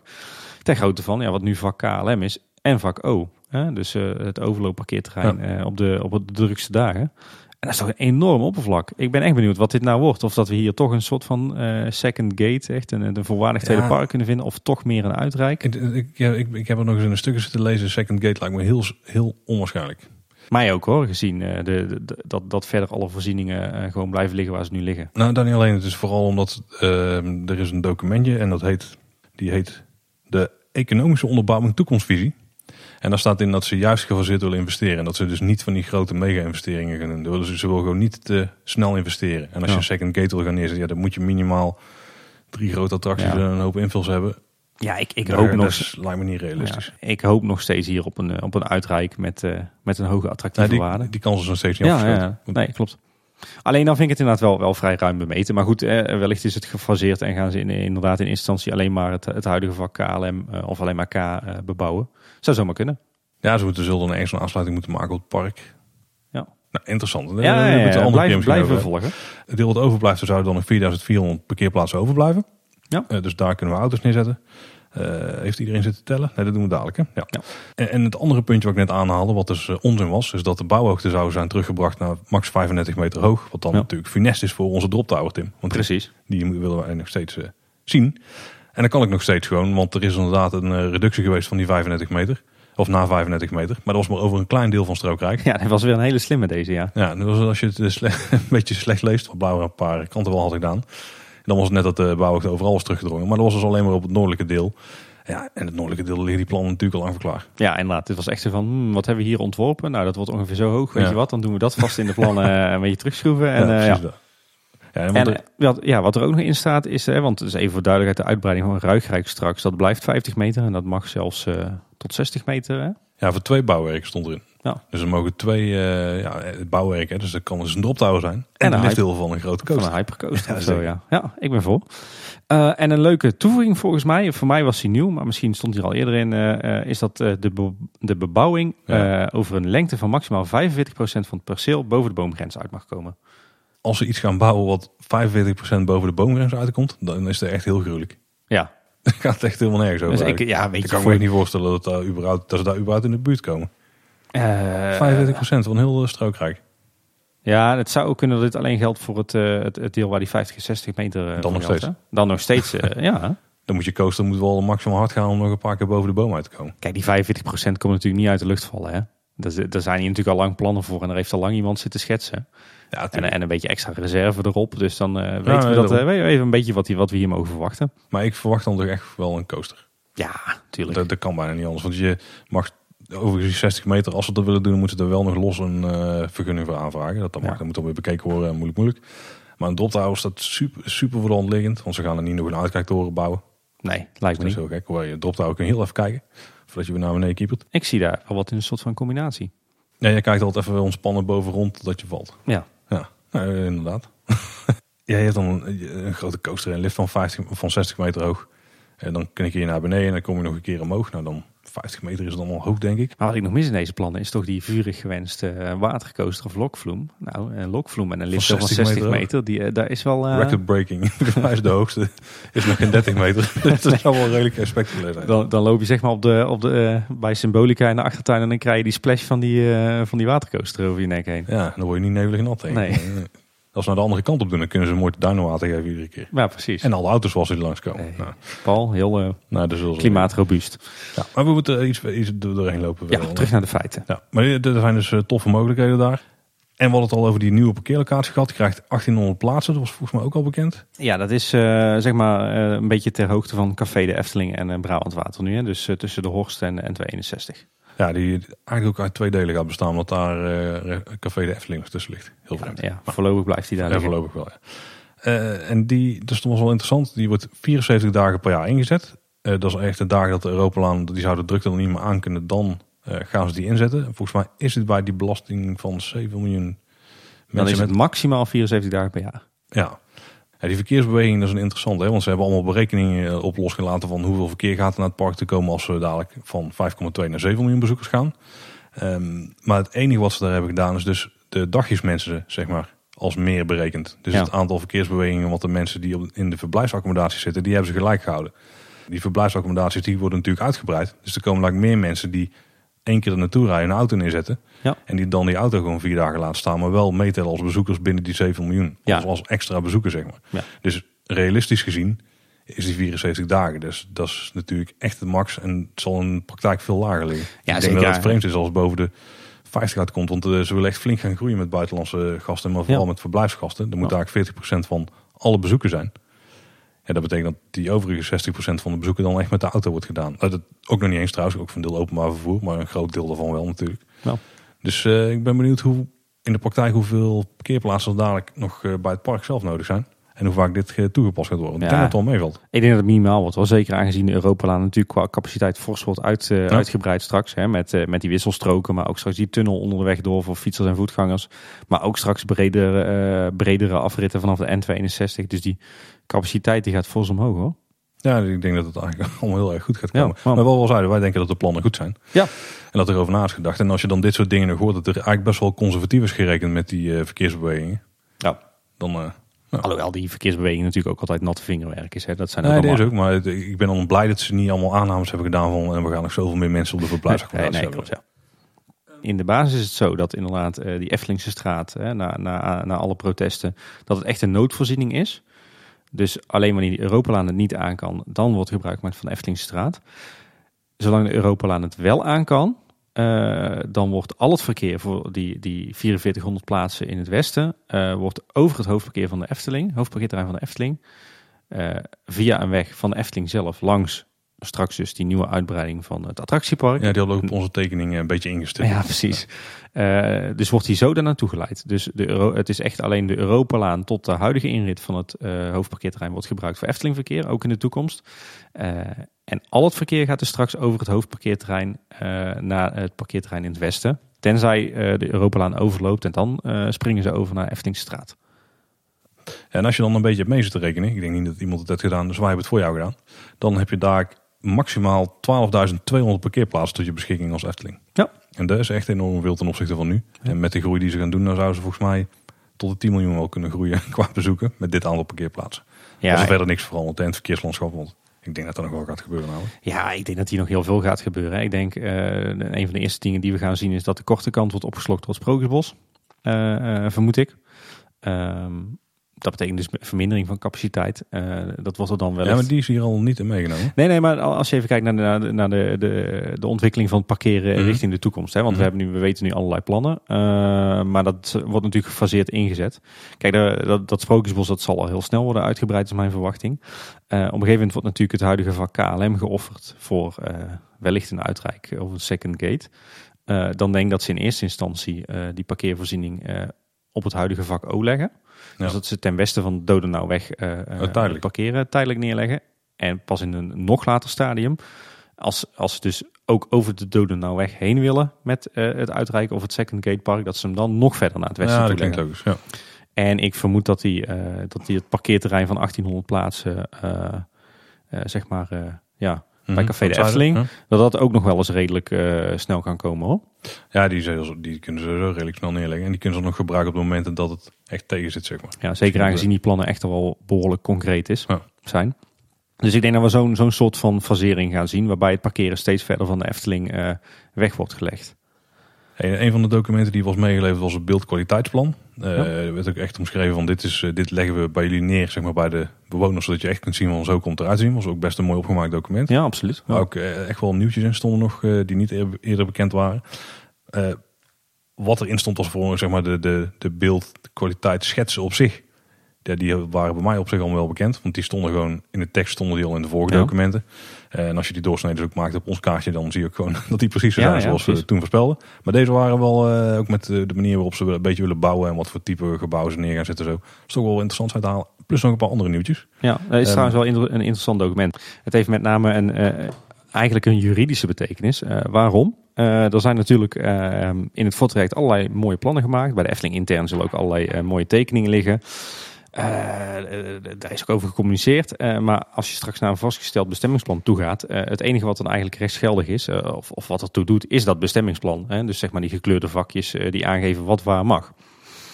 Um, om nu toch zeg maar vast te houden, vast te kunnen houden als, als gemeente aan al die leuke plannen en toezeggingen die jij in eerder uh, begin hebt gedaan, uh, wordt er wel eens een beeldkwaliteitsplan opgesteld. Niet alleen door de Efteling nu, maar dat gebeurt best vaak, steeds vaker.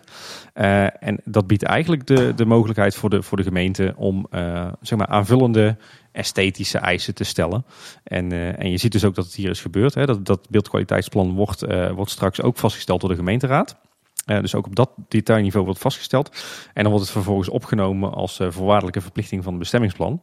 Dus met andere woorden, dat bestemmingsplan is straks rechtsgeldig, maar alleen als wordt voldaan aan het beeldkwaliteitsplan. Dus eigenlijk is dit gewoon een extra juridisch instrument om het bestemmingsplan inhoudelijk uit te diepen, terwijl dat uh, met, met dingen die niet in het bestemmingsplan zelf thuis horen. Ah, het is in ieder geval ook heel verhelderend als je je niet heel erg verdiept in die plannen, wat er nu precies gaat gebeuren. Het is een schitterend stuk. leuk want, te, uh, echt leuk om te lezen en ja, heel duidelijk. Ja, want even om aan te geven wat voor dingen erin staan. In de basis is leggen ze een beetje uit van wat zijn de plannen en wat we willen precies gaan doen. En dan krijg je, dat vond ik zelf het leuk, interessante stukje, dan krijg je kaartjes en er zijn lijnen opgetekend. En iedere lijn is die, die doorsnijdt het landschap, zeg maar. En die hebben ze dan ook weer, die doorsnede hebben ze ook weer visueel gemaakt en in het document gezet. Ja. Met hele schematische tekeningen. Maar daar staan bijvoorbeeld ook uh, die schetsen van die zonnepanelen in, hè? of die, die ja, intekeningen. He, dus hele, ja. hele leuke referentiebeelden ook. En tussen de regels door kan je daar ook weer allerlei dingen uithalen die, uh, die we nog niet eerder geconcludeerd hebben. Ja, en ook gewoon, uh, gewoon niet eens tussen de regels door. Sommige ja. staan ook gewoon heel letterlijk in. Ja, Sowieso is het, is het echt een heel leuk stuk. Uh, ik kan het ook zeker aanraden om het eens door te lezen. We gaan het ook in onze show notes zetten. Maar misschien even leuk om wat headlines door te, door te nemen. Ja, dingen die ons opvielen. Een eerste leuke die ik las is dat de Efteling blijkbaar welstandsvrij is. Dat betekent uh, zoiets als dat de Efteling bij, uh, als ze een, een bouwaanvraag doen, dat, dat die niet langs de welstandscommissie hoeft. Hè? Normaal gezien als jij of ik wat bouwen, dan is er altijd een commissie van wijze heren die gaat zeggen of het mooi is of niet. Nou, dat hoeft de Efteling dus niet. Logisch dat dat niet hoeft. Ja. Tenzij het, uh, het, het, terrein grenst aan de openbare omgeving. Mhm. Wat me ook opviel is dat er een, uh, in het hele inleidende gedeelte is ook een tijdlijn beschreven.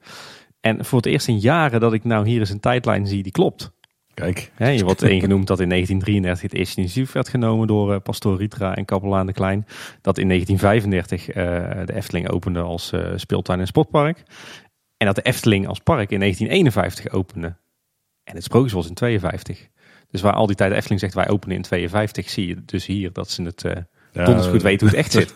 is nog een hele aflevering ooit willen maken, volgens mij. Ja, ja nou, daar gaan we nog eens een keer induiken. Maar dat, dat vond ik opvallend. Uh, er stond ook nog een keer duidelijk in dat de Efteling hun, uh, haar verblijfsrecreatie gaat uitbreiden met 2800 bedden in totaal. Mm En wat ik eigenlijk misschien nog wel een van de allerleukste hidden gems vond in dit document, is dat er een hoofdstuk gaat over het creatief gedachtegoed van de Efteling. Het zijn wel inkoppertjes, vond ik hoor. Maar ja, maar het, het, is, er is natuurlijk, uh, moet het dadelijk maar even kort over hebben, maar er is natuurlijk altijd discussie over wanneer is iets nou Eftelings, wanneer is iets nou Pieks. Nou, Pieks zegt het niks over. Maar het is wel een soort van checklist over wanneer iets nou Eftelings is.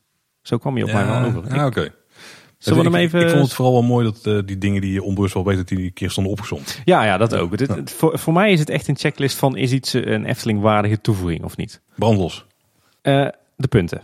Bouw alles voor de eeuwigheid van echte materialen. Oké, okay, daar stond Piek, die stond daar wel uh, stellig op. Hè? Uh, dan staat er, uh, ligt een fragment van een verhaal uit. ja, het is typisch sprookjesbos. Ja, ja storytelling. Ja. Hè, dus, ja. derde puntje is, laat techniek het verhaal faciliteren. Dat is dan weer Peter Reiners. Ja, ja, ja, ja en wat, wat ik zelf ook altijd zeg, hè, techniek is een, moet een middel zijn, niet een doel op zich. Mm -hmm, en dat lees je hier ook weer terug. vierde puntje is, streef naar perfectie. Mm -hmm. Uh, zoek het ook in de kleine dingen. De details ja. natuurlijk. Het bewaken van het erfgoed. Ja. Gebruik organische vormen en denk in kromme lijnen. Ja. Laat het lijken alsof het er al jaren staat. Ja, dit is inderdaad wel echt een typische, ja. En gebruik bekende sprookjes en verhalen. Ja, het is echt inderdaad, je weet het. Maar het is, maar dit, ja, zo dit, duidelijk geweest. Dit is wel, ja inderdaad, volgens mij de eerste keer dat we dit zien. Maar het, ja, het voelt voor mij echt als de, een beetje de checklist of de toverformule van een geslaagde Efteling toevoeging.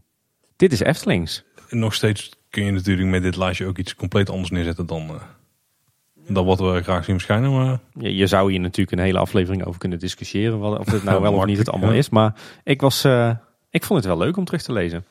Misschien als we attracties beoordelen, dan kunnen we dit lijstje erbij pakken en kijken hoe het ze voldoen aan al die punten. Ja, dat is leuk. Leuk ja. uh, de identiteit van de Efteling, daar werd ook nog wat tekst aangeweid. Ja. Ja, volgens mij die was heel simpel. Hè? De Efteling staat voor verwondering. Nou, dat weten we met z'n allen. Ja. Uh, en de Efteling vertelt verhalen. Ja, dat vond ik dan wel twee inkoppertjes. Ja. En er was ook een verhaal over jou, Tim. Als klein mannetje. ja. Maar het ook als klein mannetje, maar toch wel nieuw. Want de bron en zo kwam het ook in voor. Ja, want dan mocht je voor het eerst in. Ja. ja. Maar er, er stond de reis naar de wereld van de Efteling stond erin. Ik weet niet precies wat het doel was van het verhaal. Ja, dat is volgens mij meer een beetje een verhaaltje schetsen van, van hoe, hoe men weer, hoe, hoe, hoe nu wordt gezien hoe een kind het ervaart, hoe die reis naar de Efteling toe is, hoe het langzaam zeker die spanning opbouwt en hoe je thuis al in die Efteling-sfeer terechtkomt. Ja, maar wat doel was binnen dit document. Ja. Een beetje veel goed. Tim had de hoofdrol, ja, hè? Dus, ja. Dat is altijd, altijd goed, ja. Uh, ja. Jij vond het stuk over de landschappelijke identiteit nog interessant. Dit heb ik geskipt. Ja, dat is een beetje, een beetje droge kost, maar uh, ik, ik kan er wel van genieten. Wat ik leuk vond, twee dingen, is dat er een, een verhaaltje stond over de teloorgang van het gehucht Efteling. Wat ik eigenlijk daarvoor nog nergens uh, zo duidelijk had zien opgeschreven. En dat uh, werd ook geïllustreerd uh, door een kaartje uit 1811 met de oude boerderij langs de Eftelingse straat. En die had ik ook nog nooit eerder gezien. Dus nou ja, laten we niet heel dat, heel dat landschappelijke historische verhaal hier uitkouwen. Maar ga zeker eens dat beeldkwaliteitsplan lezen, want er staan echt leuke dingen in voor de, voor de, de, de liefhebbers van de Efteling die echt wat, wat meer, van wat meer diepgang houden. En, en ook dingen die je nog nooit hebt gelezen. Ja, en dan stond daar de gebiedspaspoorten in, zoals ze het noemen. Ja. Dus eigenlijk dus per gebied uh, een beetje de regeltjes wat er moeten doen, richtlijnen die ze hebben opgesteld. Uh, en daar zaten dus ook die referentiebeelden bij en die, uh, die doorsneden, dus die profielen. Ja. en daar zaten ook wel, wel wat nieuwtjes in die we niet eerder hadden gezien. Ja. die op zich wel deels voor de hand liggen, gezien de dingen die we wel wisten. Ja. Maar zoals we even doornemen, de, de nieuwere zaken die erin stonden. Ja, ja prima. Um, strookrijk, daarmee beginnen. Er moet minimaal 50% beplanting en water blijven. Nou, oh. ik, ik haal het kaartje weer even op, in wat we al gevonden. Dat past daar wel goed in. Hè? Ja, ja, dus wel, er waren zeker wel waterpartijtjes die plekken. Uh, dat de grondwal, die, moet, die wordt een glooiende grondwal. En die zou parallel tussen de verlegde horst uh, met ineens plantmateriaal passend bij de Loons en Drunense duinen worden aangelegd. Maar dat die glooiend wordt, dat betekent dat die mooi mee... Uh, mooi, ja, dat is een beetje, een beetje heuvelachtig. Hè? Ja, dus wordt geen, bijna een soort het wordt geen strakke, strakke grondwal inderdaad. Nee, zoals je hier wel vaak ziet. Ja. Dat is zich tof, ook al ja. van buitenaf. Ja. Ja. ja, dan staat er nog wat, wat details in. Hè. De, de, de, er zullen fragmenten van de huidige bosrand intact worden gehouden. Um, er komt een hekwerk. Logisch. De, de bouwwerken die, eh, die zullen onderling verspringend eh, worden geplaatst. Waarbij eh, er een aantal bouwwerken in de eerste lijn staan die volledig zichtbaar zijn vanaf de N261. En En dit zijn die eye-catchers, waar we het over hebben gehad. Ja, ja, dat zal wel in overleg met de provincie als wegbeheerder worden getreden of dat dat kan in relatie tot verkeersveiligheid. En de tweede lijn van bouwwerken die, die ligt deels verscholen achter beplanting. Lijkt me prima. Nee, dus er was een tekeningetje bij van als je de Efteling mag 11% bebouwen. Ja. En dat kun je dan zo doen. Je kunt één groot blok ergens neerzetten. Of je breekt het blok op in losse stukjes en dan verdeel je het een beetje over het eh, gebied. Ja. Eh, dus dat is hoe ze het daar willen gaan doen, die laatste variant. Ja, Dus ja, ver- verdeeld over een landschapspark noemden ze het zelf wel. Daar kan ik me nog niks bij voorstellen. Nou, wel iets, Ja, maar... Nou ja, vervolgens werd gezegd dat de huidige Efteling een landschapspark is. Dus Oh, dat is logisch, ja. Eh, en er zou in het zuidelijke gedeelte een architectonisch herkenningspunt mogen komen. ja, En wat betekent dat voor jou, Tim? Ik zeg Drop Tower. Ik zeg ook erop houden. Dat kan bijna niet anders. En die zou dan waarschijnlijk ook redelijk dicht tegen de weg aan kunnen staan. Ja, in die eerste lijn. Ja, Nou, interessant. Ja. Dan de uitbreiding naar het westen. Eh, het KLM-vak, hè. Dus daar, daar vliegt af en toe, daar, daar, daar vliegt eigenlijk eh, alles vanaf. En dan komt daar een heel nieuw thema Ja, in. ja, precies. Hopen. Daar werd Fata Morgana als eh, referentie genoemd voor de ruimtelijke kwaliteit bij een hoge bebouwingsdichtheid. Dus het Fata Morgana plein dan denk ik. Dus het is natuurlijk niet dat, dat ze daar een duizend en een nacht situatie gaan. Nee, Maar wel dat je dus eh, gewoon bebouwing om je heen hebt en een plein met daarop groen. Eigenlijk plat gezegd was het zo van, joh, als je 60% bebouwt in plaats van die 11%, dan kan het er nog steeds mooi uitzien. Ja, je had het zo. Ja, dat Ja, zo, zo, eh, nou, zoals bedoeld. Het viel me wel op dat het daar het Fata Morgana gebied als themagebied wordt aangeduid. Dat is dus En daar is, het, wel, daar is ook hoe wij er naar kijken. De Efteling communiceert daar nooit zo over, maar in dit stuk dus wel. Ja. Eh, en ook daar had je het weer, het weer over die bouwvolumes. Je kan daar eh, één groot blok neerkwakken en dan eh, 40% park ernaast leggen. Maar daar gaan ze dus niet doen. Ze wilden het opbreken in verschillende, ja, ze noemen dit eh, eenheden. Ja. Die ze dan een beetje, eh, ja, Verdelen. ja, daar ook wel verspringend eh, in elkaar laten steken en zo. En dat daar dan attracties eh, in liggen. Want eh, daar hebben ze ook letterlijk dus tekeningetjes van. Heel schematisch. Ja, Maar je krijgt het idee van dus met, een pleintje waar weken van weglopen. En dat in iedere hoek eigenlijk een attractie ligt. Een grote attractie met daarvoor wat kleine gebouwtjes en zo. Maar dat kan natuurlijk ook ons piekstadje zijn. En een Ja, bioscoop en een Ja. zwembad. En, eh, nou, Nou, er stond ook een, eh, een van die icoontjes was geen attractie. Maar dat was een soort, zo'n ouderwets eh, Romeins forum. Ik, weet Ja. niet helemaal wat... ja, museum staat er een beetje voor. Hè? oh ja, dat is ook... Een icoontje voor museum. Eh, en ook daar zouden dan architectonische herkenningspunten vergelijkbaar met de minaret van uh, Fata Morgana. Of zo. Ja, verder, verder stond nog in, eh, op zich ook wel interessant voor ons. Er gaat gewerkt worden met verschillende themagebieden.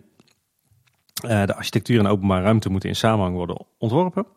Ehm, minimaal 15% beplanting en water. Dat is natuurlijk Ja. heel weinig voor de Efteling, maar goed, dat, eh, dat, dat weten we. Want dit wordt een veel stedelijker gebied. En ehm, ja, dus inderdaad, er zaten een aantal afbeeldingen bij met attracties ingebouwen als referentie. Dus het voelde voor mij bijna aan als een soort eh, toverlandachtige hal, hè, zoals het nu getekend stond. Maar goed, het was heel schematisch, dus daar moeten we geen eh, waarde aan hechten. Ja, als je dan dus die doorsnede kijkt, dan heb je dus die overgang van de, vanaf de Europalaan het park in. Als je dus vanaf eh, buiten de Efteling park in gaat kijken, dan krijg je eerst een parkachtige strook. Die is 50 meter breed. Eh, dan krijg je die wal. Dus daarachter vallen de attracties al voor een deel weg. De lage, de lage bebouwing. En dan een hekwerk. En dan, eh, ja, dan begint het feestje. Dan begint het nieuw stuk Efteling. Dan heb je nog het tweede deel van het parkuitbreiding. Dus dat is dan wat eh, opnieuw op eh, ja, het gras, de grasvelden, de parkeervelden zeg maar, ligt. Dus daar bij, bij de oud politiebureau. Ja, Va- vak O heet het geloof Ja, ik in, inderdaad, onder de medewerkers. En daar eh, komt ook zo'n parkzone richting eh, de bebouwing, maar die zou dan wat 30 meter breed zijn. Ja. En die is alleen maar op het meest noordelijke stuk. Want als je het een beetje voor je hebt, dan is het een soort eh, grove L-vorm, zeg maar. Dus met een pootje naar boven en dan een heel dikke onderkant van de L. En alleen bovenaan het pootje komt dan die parkzone en daaronder niet. Want daar ligt al een heel weiland tussen en een oud politiebureau, waar ze nog iets Ja. mee gaan doen. Nee, dat is verkocht aan een of andere scholengemeenschap. Hè? Die gaan Nou, die gaan maken. Ja, ja, ja, ja, zo ja. Maar v- verder gelden daar alle eisen voor, eh, eh, zoals in het, eh, het, het, het gebied aan de andere kant van de Dodenauweg, het huidige vak KLM. Eh, dus eh, ja, we gaan hier ook eh, 60% bebouwing zien en eh, indoor activiteiten. En dan natuurlijk een paar bruggen, zodat je daar kunt komen. Ah, meer, ja, overbouwingen. Hè? Oké. Je doet het wel correct in. Ja, ja, ja. Eh, de verblijfsrecreatie, die wordt ook uitgebreid. Ja, is ook geen, in, in principe geen nieuws. Eh, die gaan we, komt te liggen tussen de Eftelingstraat en het Golfpark. Ja, wel, eh, dat stukje mag dus 20% bebouwd worden. Dat is Ja. vergelijkbaar met Bosrijk, wat als voorbeeld genomen volgens mij. Wat daarbij nieuw was, is dat 40%, of minimaal 40% beplanting en water zou moeten zijn. En dat de hoogte maximaal 10 meter hoog is. Die klinkt dan toch als woning, hè? Dat, Dat zijn forse gebouwen, ja. ja. Ja, misschien dat ze villaatjes of zo kunnen neerzetten. Maar goed, het is maximaal, hè. Dus, eh, Ja, met 10 meter, dat, dat is geen hotel, zeg maar. nee, nee, nee, maar dat eh, nee, was ook niet de bedoeling. Maar ze hebben wel een uitzondering in staan voor uitkijktorens en speeltoestellen. En die zijn toegestaan tot 30 meter hoog. Ik weet niet welk speeltoestel van 30 meter hoog ik mijn kinderen op ga laten spelen. Maar Ik denk dat ze hier een lesje hebben geleerd eh, te, eh, naar aanleiding van het Loonse Land. Waar Ja, dat die die, die, die uitkijktoren volgens mij apart vergund is geworden uiteindelijk. Omdat die dan niet binnen paste. Maar speeltoestellen tot 30 meter hoog, dat is in ieder geval flink. 10 Dat is meter fors, hoog ja. is ook al eh, Flinke, flinke uitkijktoren, ja. Eh, Bosrijk wordt dus genomen als referentie met verspreide of eh, geclusterde bebouwing. De huidige bomenrij langs de Eftelingstraat blijft gehandhaafd. Die eiken die daar staan. En er komt een landschappelijke overgang naar het golfpark. Ja, dat klinkt allemaal logisch. Volgens mij is een deel van deze verblijfsrecreatie wel echt gericht op de golfpark. Op de golvende Ja. bezoekers, zeg maar. Ja, wat ik eigenlijk nog een beetje mis en wel een beetje op hoop. Ik ben natuurlijk, eh, kom natuurlijk vaker in Scandinavië, daar hebben we het al over. Eh, eh, vorig jaar zat ik op de Lisebergsbien en dit jaar op Rastila bij Helsinki. En dat zijn een beetje ja, zeg maar Scandinavische vakantieparken. En wat je daar vindt inderdaad is veel bos. En verspreid in dat bos staan van die, Ja, van die, schattige houten, houten huisjes, weet je wel. Met mooie ooit benoemd. veranda's Hoe heet en die ook weer? Stuga. Stuga, ja. Ja, Stugor eigenlijk in eh, goed Zweeds. Maar en met mooie veranda's en waar je dan lekker kunt barbecuen en zo. Weet je wel, nog net even ehm, ja, een beetje, een beetje kwaliteitsniveautje Loonse Land, maar dan toch een ander thema. Kan ook, kan ook, kan ook luxer, kan ook simpeler. Ik, ik, ik hoop daar toch eigenlijk wel hierop. Maar ik vermoed dat we hier toch een soort Bosrijk fase 3 gaan krijgen. Ja, het zal, ja, nou, nou, ik weet het niet. Maar- Ik denk dat ze wel wat diverse aanbod willen creëren. Ja. Misschien Dus- hè? Ja. Dan zit je ook in dat hout te denken. En, ja. Er zal toch wel ergens een camping komen. Misschien dat een deel daarvan, dat daar dan Ja, dus wel een soort blokken aan Ja. vast zit of zo. Nou, ehm, je hebt, ze hebben nog een ander stukje verblijfsrecreatie. Is een kleinere strook aan het zuiden. Ja, dat is op zich wel een heel apart stukje. Eh, Ze noemen het zelf nu eh, Bernshoef Zuid. En Bernshoef is eh, een beetje het gehucht, of eigenlijk is het een buurtschap waar je doorheen rijdt als je zeg maar eh, ja, vanaf het, eh, de brandweerkazerne richting het golfpark zou rijden. Eh, en daar is een, eh, een beetje een langwerpig strookje verborgen in het bos. Dat is heel lang gemeentewerf geweest, dus daar lag allemaal grond opgeslagen en oude klinkers en, eh, en een hoop rommel. Eh, dus een tijdje geleden is het helemaal leeggeruimd. Wellicht omdat het aan de Efteling is verkocht. En daar blijkt eh, dat ze daar een camper eh, plaats willen gaan aanleggen. Ja, met ruime staanplaatsen van 50 vierkante meter. Ja. Ja, dus inderdaad... Ja, dat valt eigenlijk wel mee, want het is super ruim. Maar Ja, heb, jij, jij, bent Ja, dit ik- voorjaar drie weken in een camper rondgetrokken. ik heb ze dus moet gehad, ja. Ja. Maar ik heb ze ook wel ruimer gehad. Dus. Maar het is volgens mij eh, wel oké. Je zet gewoon, je, ze hebben ook wel voorbeelden erbij gezet van hoe zou dit eruit kunnen komen zien. Ja. Eh, ja, er zitten gewoon wel, eh, nou, voor camperplaatsen gewoon prima. En er staan best wel veel campers hè, op het parkeerterrein. Eh, aan de zuidkant zeg maar, dan, daar hebben ze de plaatsen voor de grote voertuigen. Ja. En er staan er eigenlijk altijd, als ik daar parkeer, wel een stuk of eh, zes of zo. ja, en ik heb het idee dat er ook... eh, want want het, dit, dit stukje is, is heel gedetailleerd uitgewerkt in dit Ja. beeldkwaliteitsplan. Meer dan andere gedeeltes. Ik heb ook het idee dat hier misschien wel een hele hoge vraag naar is. hoor. Want volgens mij staan er ook best wel wat bordjes van overnachten niet toegestaan. Ik kan me best wel eens voorstellen dat met name veel buitenlandse toeristen... met de camper naar de Efteling toe rijden en denken... Nou, hier ben ik. Ik wil je park in en ik wil ergens slapen. En ja, waar ga je dan in vredesnaam staan met je camper? Ja, want hoeveel plaatsen ze hebben was volgens mij niet helemaal duidelijk. Maar ik denk dat het om een stuk of 50 tot 70 gaat of zo. Ja. Zoiets. Eh, nou, de, als we daar de bebouwingseigenschappen even pakken, dan zou minimaal 20% beplanting en water moeten zijn. Eh zou er iets van maximaal 10 meter hoog gebouwd moeten worden. Meestal zit er ook een toiletgebouw bij en sanitaire voorzieningen en zo. eh, of tenminste, dat je je materialen kunt dumpen die, eh, eh, die verzamelt tijdens je reisje. Ik heb inmiddels ervaring. Eh, en ze hebben ook diezelfde uitzondering weer voor die uitkijktorens speel te stellen. Lijkt me een stuk op dat kleine, op dat kleine plakje. Een speeltoestel. Ja, Oh, dat er een uitkijktoren is. ja Nou, precies. maar dat zal, dat, ik kan me voorstellen als je daar een sanitair gebouw bij hebt en je hebt een speeltuintje, gewoon een kleintje met de twee Ja, drie ja, toestelletjes. Dan is het echt wel een prima plekje om eh één of twee nachten te overnachten Ja, met je ja. camper. Ehm, en landschappelijk zou dit dan omgeven moeten worden door houtwal en boomsingels. Ja, wat eigenlijk gewoon Maar in normaal, ja, wat eigenlijk in normale mensentaal gewoon betekent dat het wordt verstopt. Ja, maar dat is ook wat nu al het Ja. geval is. Hè? Ja. Er is al een open plek, dus daar leggen ze dan gewoon... eh, En ik vermoed, dan, ik vermoed dan dat er dan, want het is eigenlijk een hele rare plek, maar ik vermoed dan dat er een oversteek wordt gemaakt over de Bernse Hoef, eh, zo heet die weg ook, eh, richting Bosrijk. Want eigenlijk als je, als je zeg maar de poort uitloopt bij die toekomstige camperplaats eh, en je steekt de Bernshoef over, dan sta je eigenlijk eh, in het, eh, ja, midden in Bosrijk. Ja, het is wel En dan interessant. loop je zo naar het hoofdgebouw. Want ten noordoosten van dit stukje, daar is een nieuw stuk aangeduid als natuur. Daar zit nu nog zo'n gekke keerplaats of zo voor auto's. Een heel gek stukje voor het, voor het zandpad wat er nu nog ligt. Ja, ja klopt ja. En dan net ten noorden daarvan komt dus een eh, groenstuk. Maar je- als je daar doorheen loopt, dan kom je bij de parkeerplaats van Bosrijk uit. Ja, Maar je zou dan inderdaad daar vlak voor en dan kun je zo naar het park. ja. dan loop je zo Ah, richting het ja. poortgebouw. Dus eh, nou. Ja, verder zi- zitten, eh, zaten er nog wat gebiedspaspoorten in voor de infrastructuur. Allemaal niet heel spannend.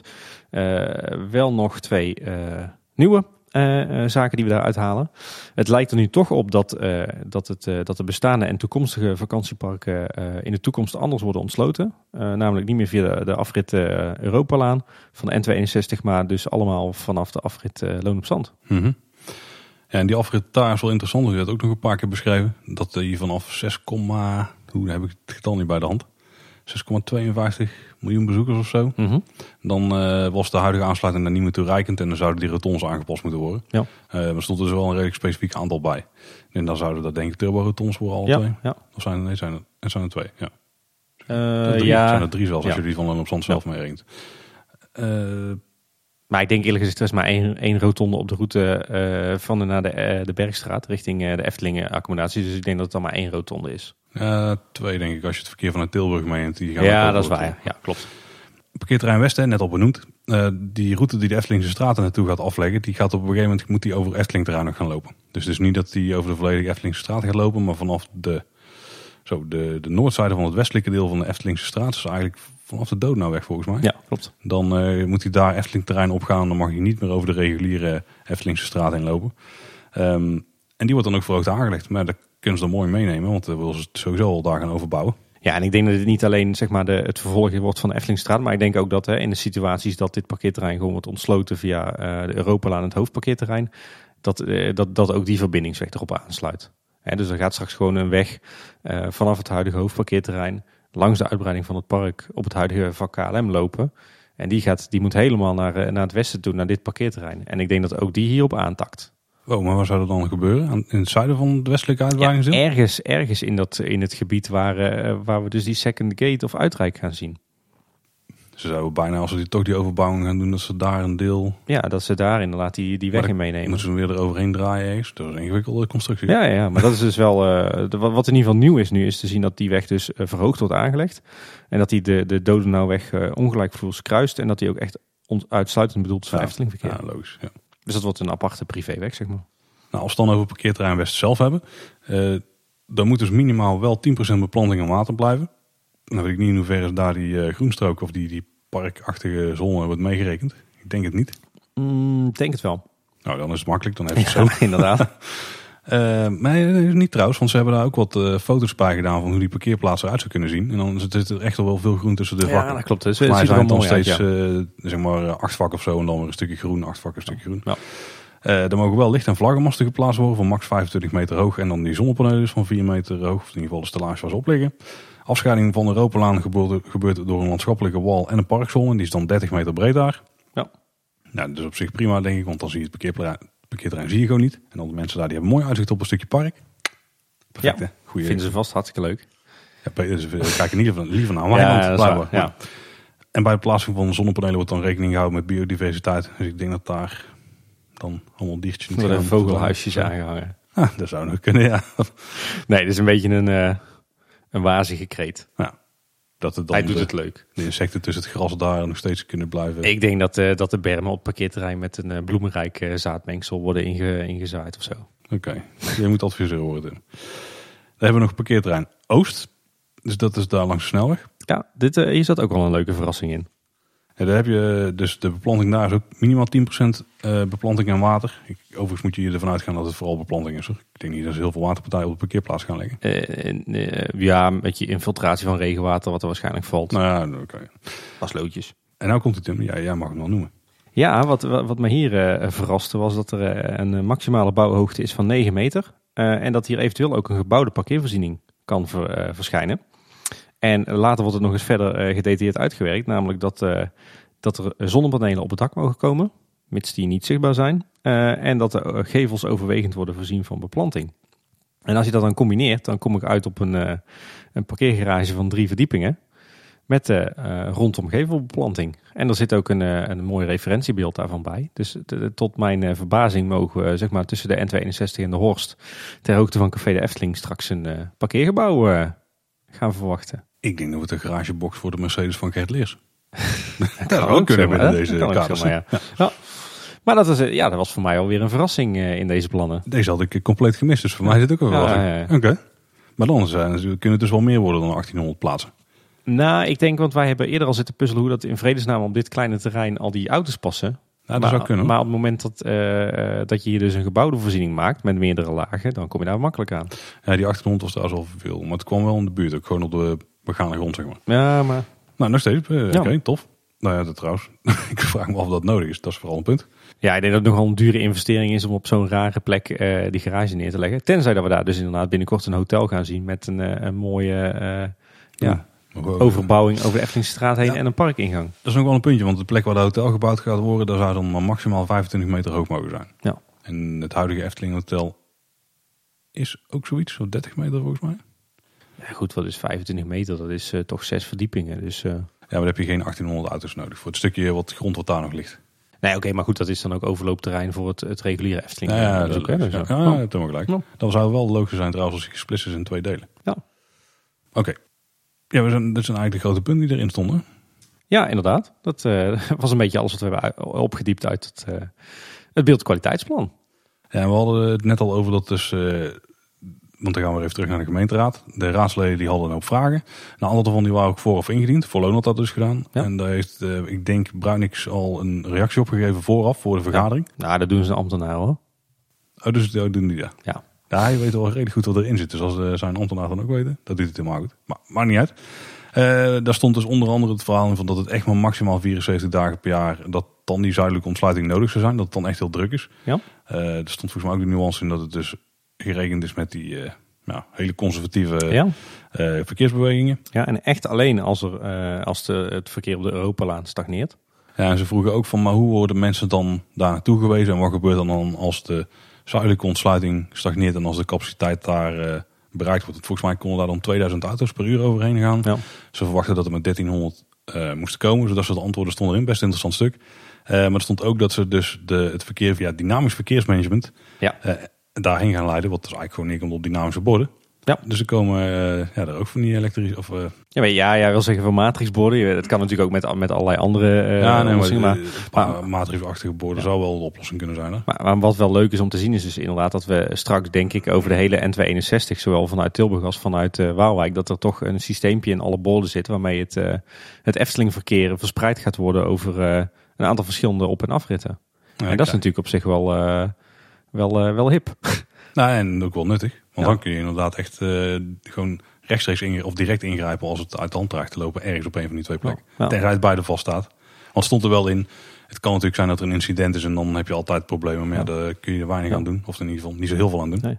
Nou, ik weet nog wel, toen ik zelf bij Ahoy werkte, daar hadden we, dat was heel hip, daar hadden we dus ook zo'n eh, zo'n dynamisch systeem. En dan zat echt op, eh, als er een evenement was, zat er een, eh een wiskit met zijn laptopje. En die kon een hoop, een hoop camera's oproepen en een hoop, een hoop gegevens van lussen. En die kon met een paar drukken op de knop, kon hij dat hele autoverkeer over allerlei wegen en, eh, en, eh, en afritten leiden. En die kon stoplichten beïnvloeden en die kon de bewegwijzering beïnvloeden. En het zou natuurlijk wel heel, eh, heel tof zijn als, eh, als heel die infrastructuur rond de Efteling op zo'n moderne manier eh, wordt gestuurd. Want ik denk dat er echt nog wel eh, wat te winnen valt. Hè. Je ziet ook dat er nu de laatste tijd dat die verkeersregelaars dat ze ook af en toe met een laptopje aan zo'n eh, zo'n regelkast van, eh, van de stoplichten staan. Ja. Nou ja, dat is natuurlijk heel gaaf als het straks eh, hè, samen met ook die wisselstroken op de Europalaan, als dat gewoon allemaal centraal geregeld kan worden met een computersysteem. Ja, de meldkamer moet daar een extra hoekje inrichten, denk ik, voor zo iemand. ja. Zoiets.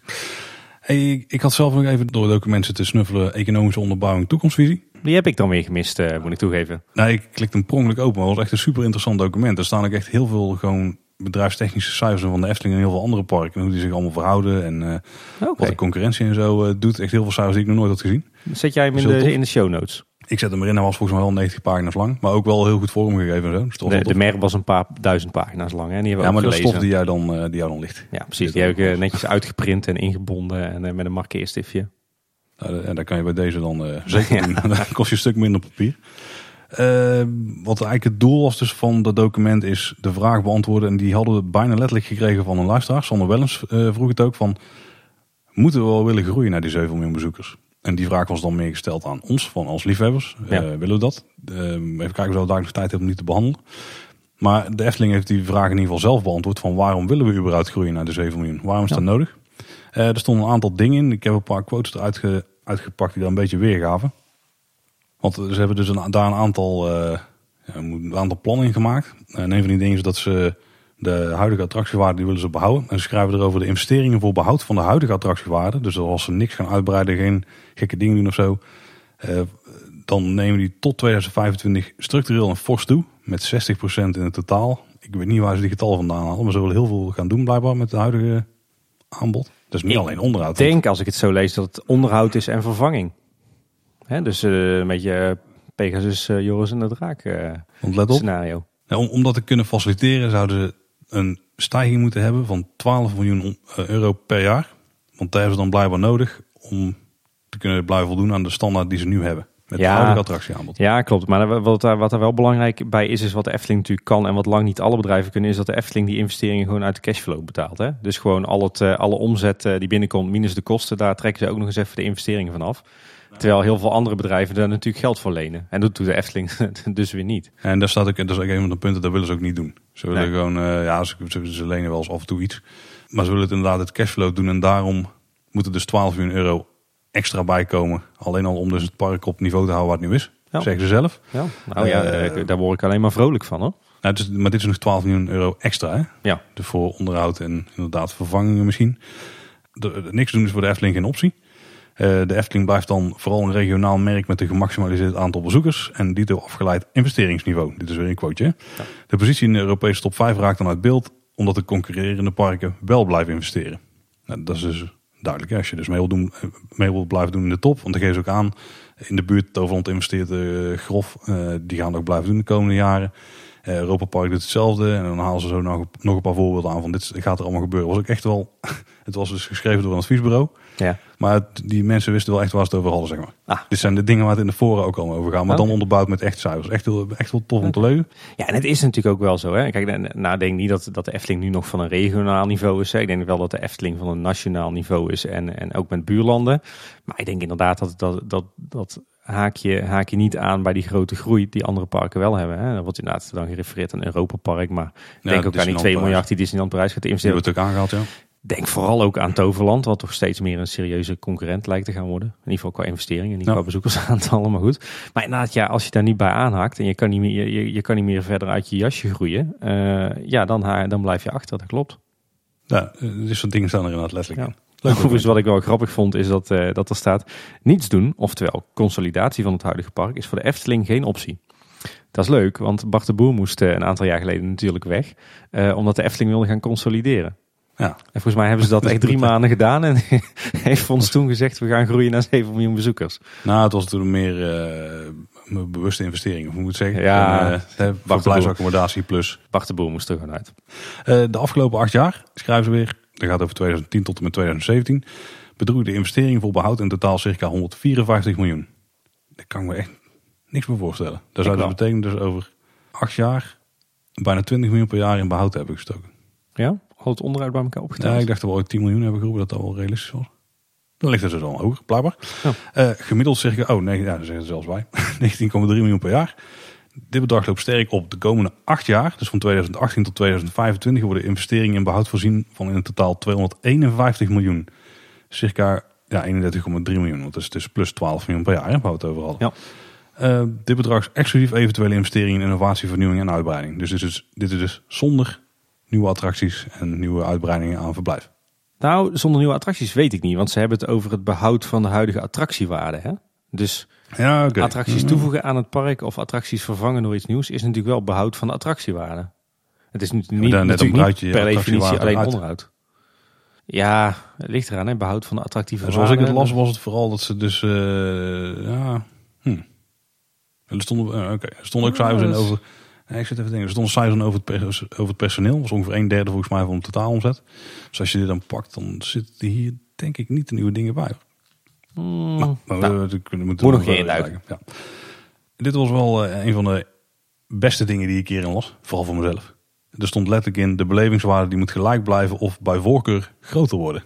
nou, Dus dat eens. betekent dat als ze een attractie als Vogelrok aan gaan pakken, dat is dan misschien toch, dat ze die echt serieus gaan plussen. Dat het niet alleen het gelijk blijven is, maar dat ze die ook willen vergroten. Dat lees ik graag. Eh, en dit, was ook wel interessant. Een forse prijsverhoging, dus er zou een forse prijsverhoging, er zou om 3 tot 4 euro gaan op het ticket. Per 2019, dus dat is volgend jaar. Zonder dat de belevingswaarde wordt verhoogd. Eh, dat zou de binnenlandse markt hoogstwaarschijnlijk niet begrijpen. Typisch Nederlands, hè? Ja. De prijs van Efteling is al de hoogste onder de Nederlandse attractieparken. Blijkt ook uit bijgaande tabel. Daar hebben ze een mooi overzichtje van echt alles wat er in, eh, in Nederland gebeurt.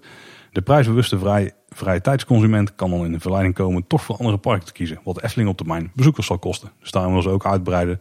Eh, volgens mij gaan ze die 3 tot 4 euro gaan ze niet doen. Er staat ook nergens in dat ze dat willen. Nee. Er staat ook ergens in dat ze... Nou, dat iedere Nederlander jaarlijks een keer naar de Efteling zou moeten kunnen. Dat dat betaalbaar zou moeten kunnen zijn voor iedereen. Dus we gaan hier geen eh, Amerikaanse entreeprijzen Mooi. kunnen we Ja. hier niet verwachten. Ik hoor eigenlijk alleen maar eh goede dingen. Dat is echt een heel tof document. Zet hem in de show notes, Paul. Zeker. Team Talk er ook over gehad. Ja, ja, aangezien wij allebei op vakantie waren en, eh, en alleen maar een beetje eh, zaten te ouwe hoeren over entertainment en eh winter Efteling, moest, eh, moest iemand toch over het bestemmingsplan gaan, hè? Of ik weet niet wie de vraag stelde, maar een van de twee hoofdstaten die stelde de vraag... waarom maak je niet meteen een bestemmingsplan voor meer dan die 7 miljoen bezoekers? Nou, Goeie vraag. goede vraag. Daar zijn natuurlijk een aantal redenen voor. Hè, sowieso moet je jezelf afvragen in hoeverre is het realistisch dat de Efteling op middellange termijn eh, eh, boven die 7 miljoen gaat uitkomen. Hè, zij deden heel erg van nou 9, 11, 13 miljoen moet makkelijk kunnen. Maar ja, Als je het alleen maar vanuit Nederland moet hebben, dan ga je dat natuurlijk nooit redden. Nee. je plafond is daar al wel bereikt, denk ik hoor. Ja, weet je, de Efteling heeft volgens mij al, zwaar zat om, om ieder jaar nu, eh, om van spreken dit seizoen weer die 5,2 miljoen bezoekers binnen te halen die ze vorig jaar hebben binnengehaald. Nou. Dus Overigens, daar dat gezegd hebben. Wat me ook opviel in een van die tabelletjes in het eh, documentje waar we het net Ja. over hadden. Is dat ze dus mensen die naar het theater gaan los als bezoek meerekenen. En die zitten ook bij die 5,2 Ja. miljoen. ja, maar goed, dus, dus daar had ik, eh, daar maar ook, niet eh, naar te ja, kijken. en ook evenementen. Dus ook Ja. de bedrijfsevenementen. Ja. En dat ging om volgens mij 250.000 bezoeken toch Ja. in totaal. Ja, maar dat had ik ook wel verwacht. Dat ik, ze dat, dat ze dus theaterbezoekers meenamen had ik eigenlijk nooit bij stilgestaan. Maar dat betekent dus dat straks de mensen die op Bosrijk zitten en naar Caro gaan, dat die ook gewoon iedere keer nog een keer meetikken. Ook nee, volgens mij is het wel zo dat een verblijfsgast maar één keer telt.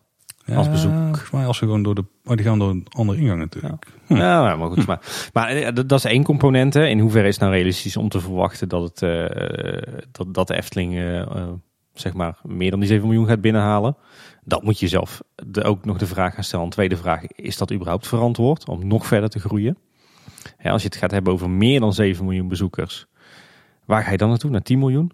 Als je kijkt naar parken van, met dat soort aantallen. Hè, kijk naar Disneyland Parijs bijvoorbeeld. Dat, ja, die, die, die liggen echt in een soort van niemandsland. En die hebben alle ruimte eh, om dat eh, te faciliteren. Maar kan jij in een gebouwde omgeving nog verder doorgroeien? Dat is natuurlijk de vraag. Is dat verantwoord? Ja, het is denk ik vooral een kwestie van hoe komen die mensen er. Want als ze die hele uitbreiding gaan doen, ook naar het westen, en je hebt strookrijk erbij, 10 miljoen Ja, mensen in het park ja. hebben, dat kan dan per jaar dat kan dan makkelijk. Zeker als je de drukte mispreidt, hè? want dat doen we nu nog niet eens. Nee, nee dat is waar. Nou, de, de- kijk, de, de eigenlijke reden waarom het zo is ingestoken is... eh, jij maakt een bestemmingsplan. In principe maak je dat voor de eeuwigheid. Maar goed, dat is natuurlijk nooit zo. Hè. Je maakt dat voor een bepaalde termijn. De Efteling Mhm. heeft ook gezegd, dit is ons doel tot 2030.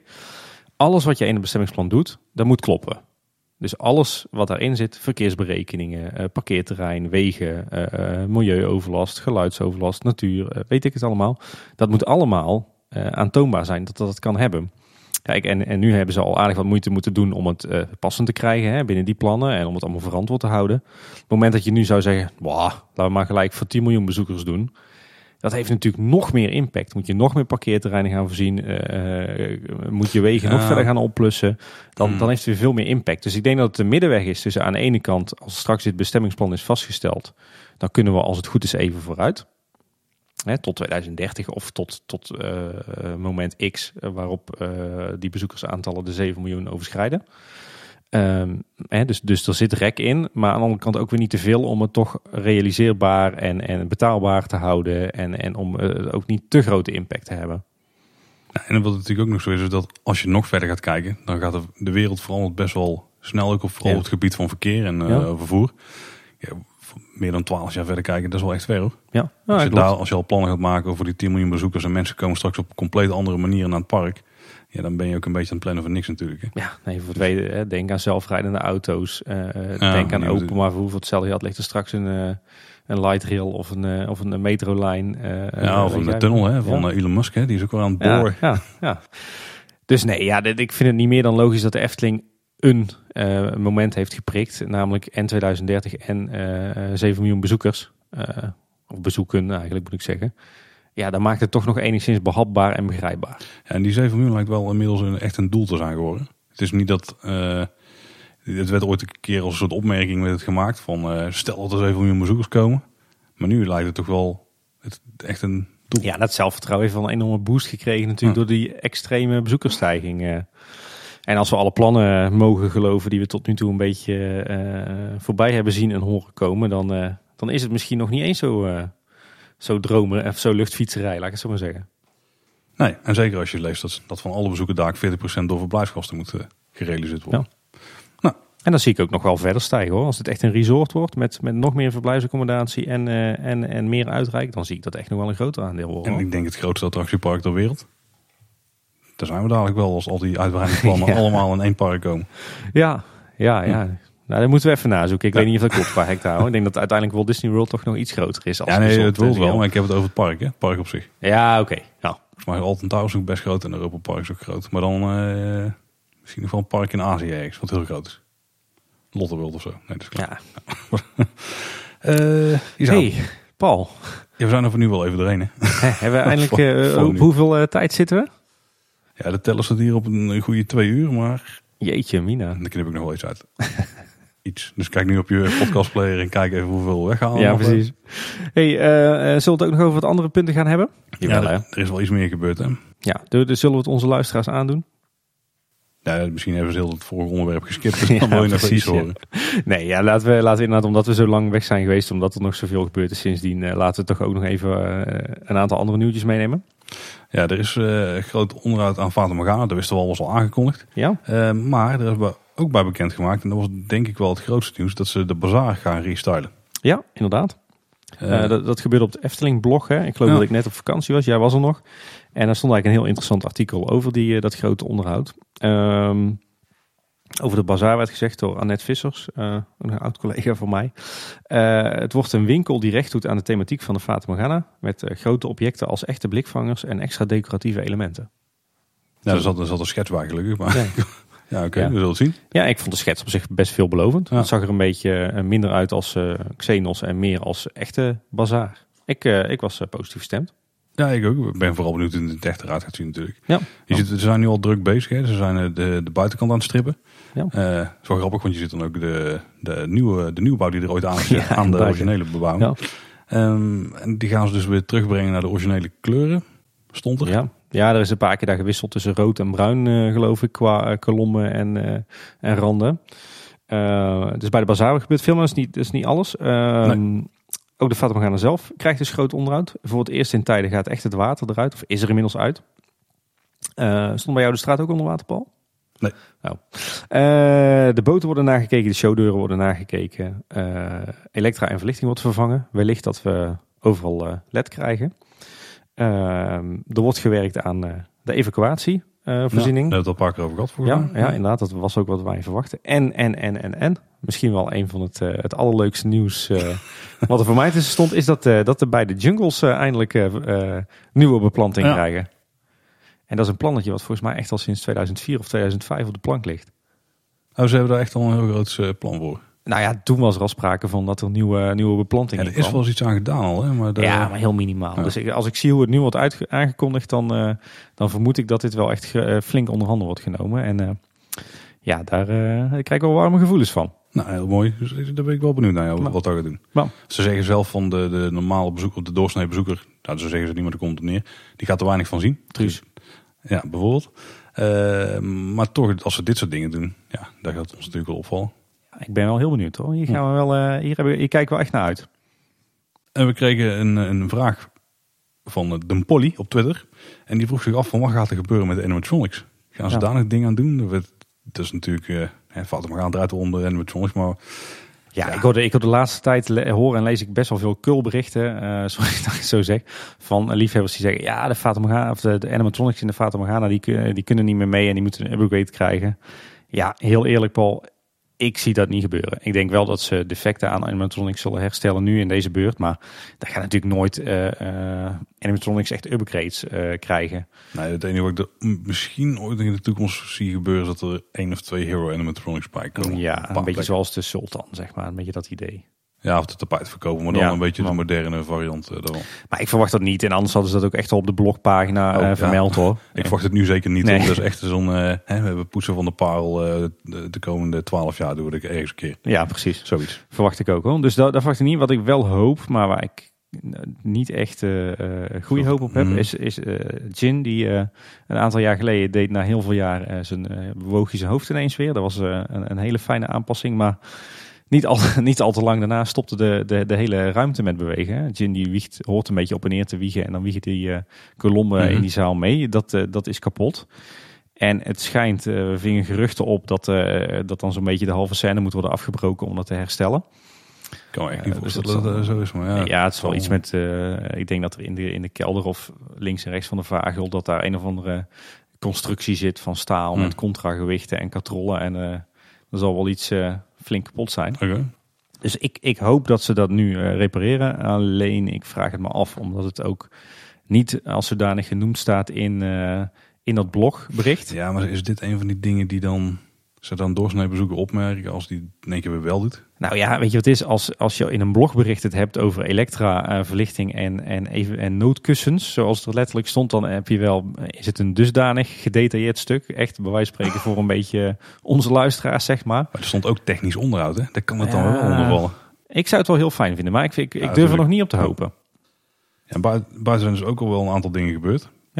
De, eh, ze zijn eh, hard aan het werken aan de bestrating en de flagstones. Die witte eh, gladde tegels, die, die zijn er helemaal uitgebroken. En volgens mij worden die nieuw, nieuw gelegd. Nou, en de minaret die staat in de stijgers. Ja. Dus dat is ook, die gaan we weer op. Ik weet ook niet wat ze gaan doen. Er stond niet iets specifieks bij. Nee, ik had het idee dat de minaret eigenlijk best in goede conditie was. Ja. Hm, nou, Maar goed, toch niet. En misschien dat het stukwerk loskomt of zo. ja, dan lik je verf. Misschien nog Ja. links en rechts zeggen. Ja. Misschien de ramen, dus die aanpakken of de koepel bovenin. Of de Ja. koepel, de dak. Ja, de, de, op het plein zijn eh, weer een hoop eh, bloembakken eh, helemaal eh, kaal gekapt. Die zullen opnieuw worden gestuukt en eh, geschilderd. Dat mag ook wel, want het, eh, dat bleef de afgelopen jaren iedere keer problemen geven met, eh, met vocht en scheurvorming en zo. Eh, dus er wordt hard gewerkt. Het enige wat ik me wel afvroeg of wat me opviel is dat er niks met de zijgevel gebeurt. Ja, die richting de Vondelplas ligt bedoel je? Ja, ja.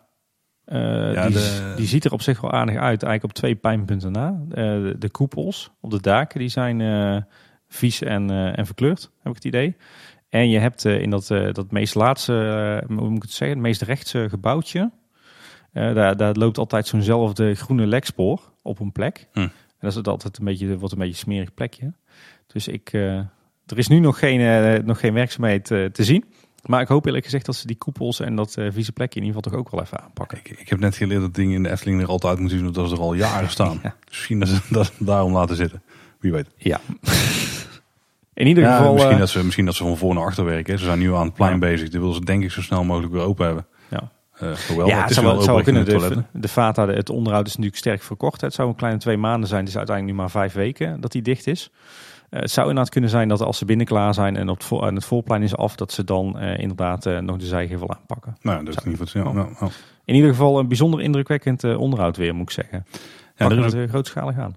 en er is nog meer groot onderhoud. Eh, spontaan eigenlijk is het Kabouterdorp in onderhoud gegaan. Ja, Had ik niet aanzien komen. Ik één keer bouwhekken. Die al ik op zich wel verwacht aan de rechterkant, zeg maar, als je erin loopt. Hè? Want daar zijn de kabouterhuizen. Of de, de paddenstoelen, zeg maar. De doorloop eh, paddenstoelen. Maar die worden niet onder andere genomen. nee. Vreemd genoeg. Ja, ja dat is een- op zich vind ik het niet heel raar dat, eh dat Kabouterdorp onder handen wordt genomen. Hè, we hebben een tijdje Mhm. terug gevraagd van de luisteraar behandeld van joh, wat zie je nog voor onderhoud aankomen? En toen hebben we het onder meer gehad over Kabouterdorp, dat het er toch wel op plekken slecht aan toe is.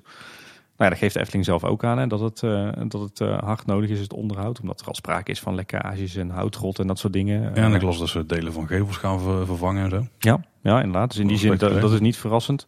Eh, de kabouter, hè, het gaat echt deze keer alleen om de drie grote kabouterhuizen. Ehm, de kabouterboom die valt er buiten, want die is al eerder aan de beurt geweest. Dat klopt, daar is ook niks, niks mis mee. Mhm. Eh, maar inderdaad, het, eh, het oude doorloopsprookje, zoals ze het zelf noemen, dat nemen ze nu niet onder handen. Nee, want dat is dus juist afgezet met die, eh, ja, die houten schaaphekjes, zeg maar. hè. Ja? Eh, omdat het dus, eh, ik denk, niet meer veilig zou zijn. Nee, klopt. Ik geloof dat er ooit wel een keer via de webcare of via eh, een blogbericht is gezegd dat die eh, inderdaad niet meer eh, Bouwkundig zoiets bouwkundig of, eh, niet meer in orde zijn. Ja, juist dat was een stukje waar ik had verwacht, daar gaan ze redelijk vlot iets mee doen. Want Ja, het is niet zo'n super ingewikkelde constructie. Dus Nee. je zou denken, zet er gewoon snel iets nieuws neer. ja. Maar die houden ze dus, eh, ja, daar doen ze nu niks mee. Dat blijft een kijksprookje. Ja, ze zelf ja zo kan je noemen. Ja, ze zeggen, ze zeggen er zelf over, ik geloof dat Loopings het heeft eh, nagevraagd. Eh, we bekijken op dit moment diverse opties voor de paddenstoelengroep. Het kan dus zomaar zijn dat hier nieuwe plannen uit voortkomen. Ik vind het raar, want ja, het is als je zo'n groot onderhoudsproject opstart eh, als dit, dan is het toch logisch om alles mee te nemen wat moet gebeuren. Dus eh, als je dan Ja, nog... eh, Maar weet als je, ik en- dit zo lees, dan zou het ook best wel eens kunnen zijn dat ze dat toch iets anders gaan doen in de toekomst. Dat Ja, dat- misschien nog een huisje bij willen zetten. Ja, of misschien toch iets meer interactie of beweging erin. Ja. Dat zou kunnen. Maar ik, in principe is het, is het raar als je, hè, want het is dus toch al best lang dat, dat, dat deze eh, is afgesloten. Volgens mij is het ook wel een jaar of zo. Nou ja, eh, het is gebeurd toen wij, toen wij al wel bezig- waren. Dus ergens Ja, afgelopen precies. Ja, ja, eh, negen maanden, Ja. acht maanden. Ja. Ehm, maar ja, dan is het toch raar dat als het al zo lang een probleem is en je, en je gaat dan inderdaad een klein jaar later ga je onderhoud plegen, dat je dan nog niet weet wat je met die... De, tenzij is- dus een mooi nieuw Ja, deel van de sprookje gaat maken. Met animatronics in. Ja daar ben jij dan weer wel fan van, hè? Nog meer. Ja, precies. Nou ja, de, eh, laten we dat dan hopen. Laten we vooral hopen dat het eh, straks weer eh, of in oude, oude luister wordt hersteld of inderdaad wordt geplust. We zullen zien. Eh, Er wordt denk ik 12 miljoen hè, per jaar. Zo. Ja, precies. Daar kunnen ze heel mooi in stoppen. Overigens ben ik gisterochtend nog even naar de Efteling geweest. Dus nou ja, als deze podcast uitkomt, dan is dat, eh, was dat dus woensdagochtend. En op dat moment stonden de, de drie huizen eigenlijk, eh, werd er nog gewerkt aan de stijgers. En waren ze bezig met een hoge drukspuit. Veel meer eh, spannend was er nog niet te zien. De komende dagen, misschien als je dit nu luistert, dan is er al meer bekend. Dus Ja. eh, nou. Wie weet. Dan zijn er nog een paar andere kleine dingen. Onderhoudstechnisch. Het hek Ja. van de Sprookjesbos is weg. Ja, bij de ingang. Ja, dat is dus de soldatenpoort. Hè? Eh, de heksport. Is dat de, de heksport? erbij? Oh, de echte entree. Ja. Oh, oké. Ik dacht dat je bij de entree van de Efteling zelf bedoelde. Nee, nee, bij eh, de, Ja, de, de, oh, oh. het houten hekwerk van de heksport is weg. Oké, ja. Dat zal wel geschilderd worden. Eh, in het Sprookjesbos waren ook wel graafwerkzaamheden gespot. Ehm ja, het leek gewoon voor kabelwerk te zijn. Ja, alleen afgelopen woensdagochtend dus eh, was ik in het Sprookjesbos. Eh, en toen viel mij op dat er eh, drie grote van die grote groene kabels uit de grond kwamen ter hoogte van het huisje van vrouw Holle, zeg maar het oude Sprookjesmuseum. Mhm. En dat, ook de, dat, men bezig, dat ze bezig waren om die kabels naar binnen te werken. Nou, groene kabels zijn datakabels, weet ik dan toevallig. En dus mijn vraag, waarom moet er in vredesnaam zulke dikke datakabels dat huisje in? Eh, of er wordt eh, aan de binnenkant van het huisje eh, gaat een vorm van attractiviteit komen, maar dat verwacht ik niet. Ik, had, ik vroeg me af of het misschien niet zo was dat, dat hier de centrale post van het Sprookjesbos ging komen. De- Ja, omdat er eigenlijk door het hele Sprookjesbos gegraven is en overal die groene kabels de grond in zijn gegaan. Dacht ik van, hè, zou die, hè, het is zeg maar de, de bedieningspost waar al die, zeg maar de aansturing van die sprookjes plaatsvindt. Mhm. Die, die zit nu nog ergens in de kantine bij de Indische waterlelies. Wellicht dat die wordt verze- verplaatst. Ja, dat zou best logisch zijn. Want als namelijk die nieuwe Sprookjesbos-uitbreiding uit, eh, erbij komt, Ja. dan ligt dat punt best wel centraal in één keer. Ja, Terwijl het nu een beetje een uithoek is. ja dat het, dit een soort eh, manier is van voorsorteren op die uitbreiding van het Sprookjesbos. Ja. Qua in- ondergrondse infra. Want vanaf daar, als je de, zeg maar, dan de, die lijn doortrekt, dan zit je gewoon in een stukje bos en daarachter komt een uitbreiding. Ja, en, dan is het ook, en het is ergens ook wel logisch dat er dan drie van die kabels binnenkomen. Want waarschijnlijk zijn het dan gewoon drie lussen die, in het, eh, eh, die langs alle sprookjes in het Sprookjesbos zijn gelegd. Dat zou, Zou- kunnen. zou zomaar kunnen. Ja, Ja. ja. En dan komt er daar dus nog een vierde lus bij. Of misschien wel een vierde en een vijfde. Ja. Er werd overigens binnen in het huisje werd ook al flink geboord en gezaagd. Dus, de, Serieus? de- ja, ja, ja. Oké. dus iedereen had het wel over graafwerk, maar er is meer aan de hand. Goed gespot, Tim. Ja, daar doen we het voor. Eh, de Chinese nachtegaal die is ook spontaan in één keer in onderhoud gegaan. Stond niet op de kalender. Hebben wij wel genoemd. Overigens als sprookje wat aan, eh, aan onderhoud toe was.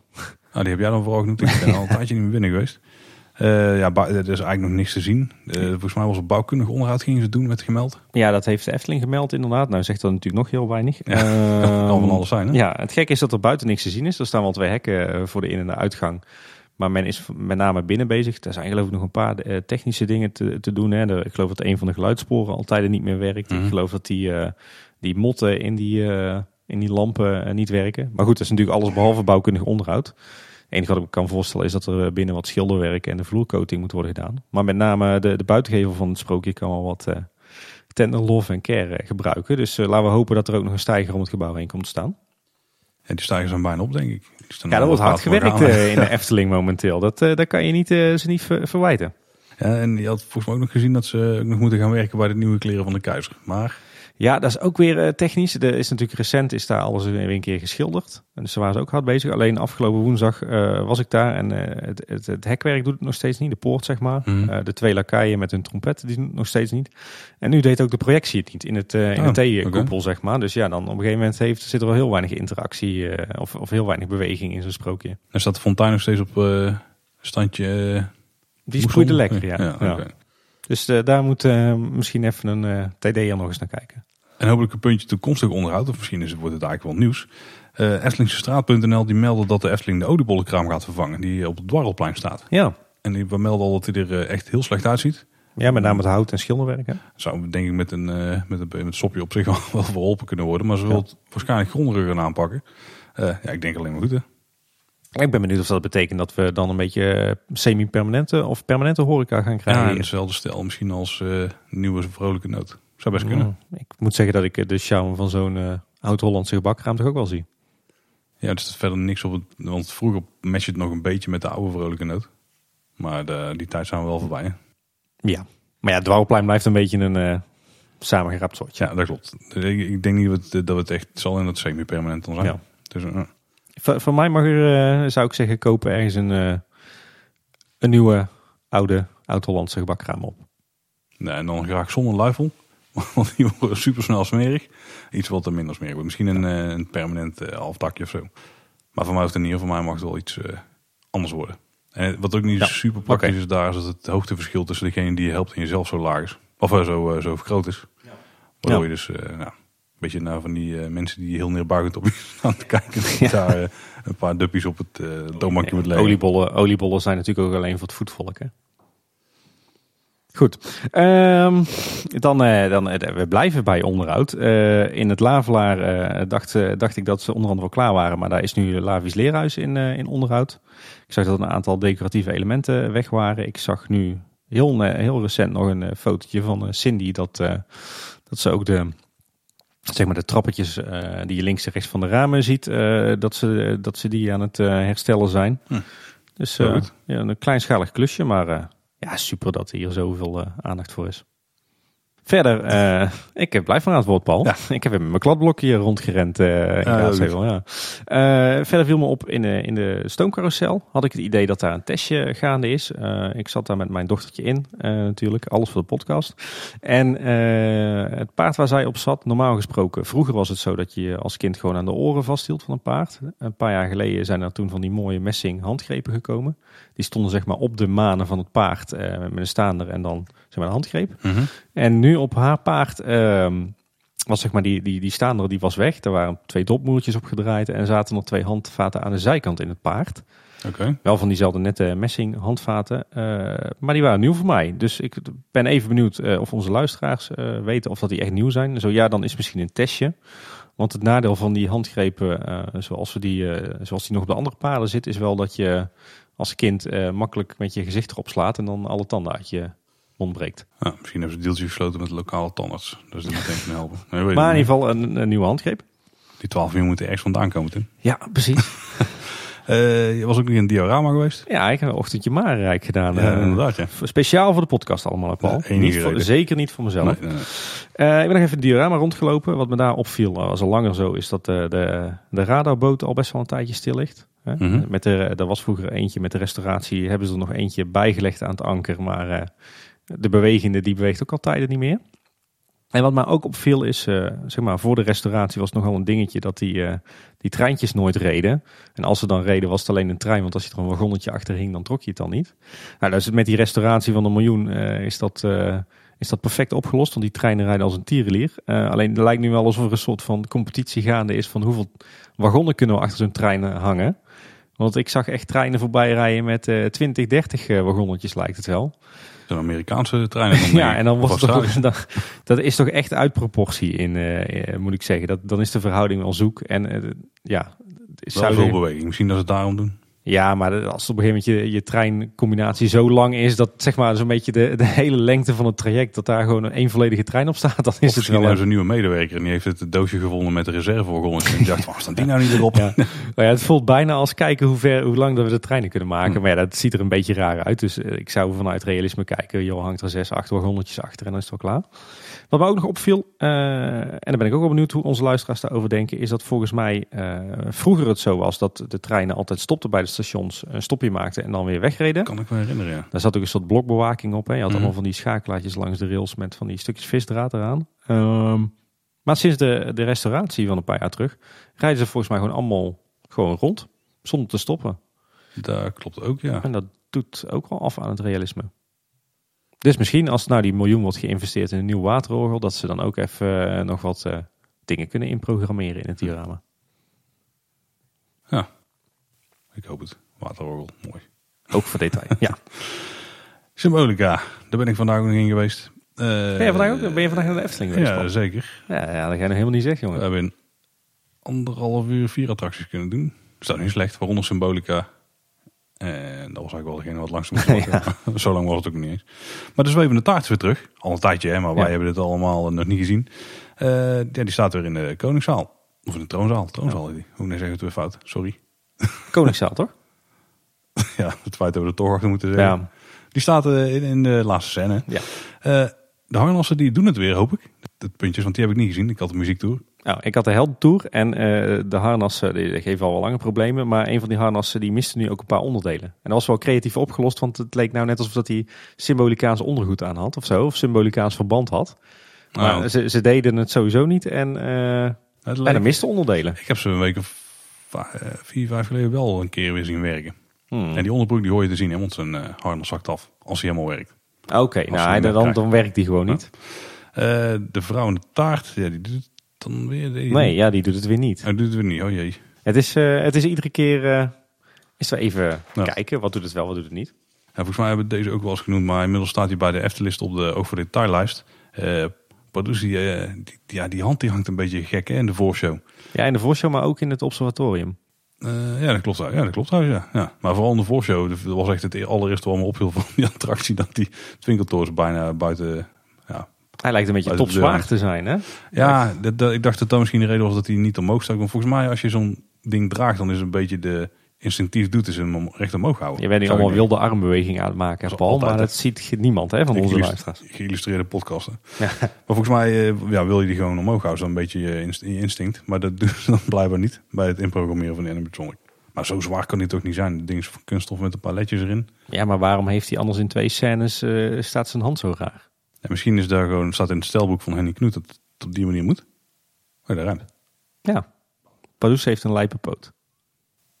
Nee, dat, dat zijn Twinkeltoren mogen nooit eh, rechtop staan. Misschien is Ah, ja, precies, ja. Is overigens ook opgepikt door loopings, dus eh, ja, hoe Veel belangrijk. aandacht, hè? Ja, zeker. Overigens moet ik wel zeggen, ik ben de laatste tijd veel in Symbolica geweest. De wachtrijen vallen mij erg mee. Zeker Ja. nu ik weet dat die, eh, dat- dat die wachttijd op de borden, dat je die anders moet interpreteren, laat ik het zo maar Een zeggen. tientje van afhalen. En het, het, op de een of andere manier, het wordt alleen maar leuker als je er vaker in gaat, is mijn gevoel. Nou, het watereffect in de botanicum werkte dus weer. Heb jij die ook nog eh, Ja, gevoeld? ja, ja, dus ik heb dat ook, is eh, wel water echt, in mijn nek eh, gehad. Toevoeging. Ja, en ik heb ook een beetje, het, het voelt ook steeds vertrouwder. Het voelt, het voelt ook steeds meer, weet je wel, bij de Fata Morgana heb ik altijd zoiets, dat is echt zo'n attractie, die wil je echt even meepikken, ieder bezoek, weet je wel, gewoon leuk. En ik, heb, dat- ik begin daar steeds meer bij Symbolica te krijgen. Ja, ja, het echt even meepikken. Met de voorshow vind ik dat al iets minder, Mm. maar het hoort er wel bij. Als je redelijk vooraan staat, dan kun je er lekker vol doorlopen en gaan zitten. En ja, nee, ook op een gegeven moment het gevoel van, nou, nou weet ik ongeveer wel waar ik overal moet kijken en wat de leuke effectjes zijn. En dan eh, ga ik hier nog eens kijken. Nee, en ik zie nog wel steeds en, eh, nieuwe dingen. ah. Dus, eh, Ik vind hij is bij mij wel echt lekker ingeburgerd, dus ik, eh, positief.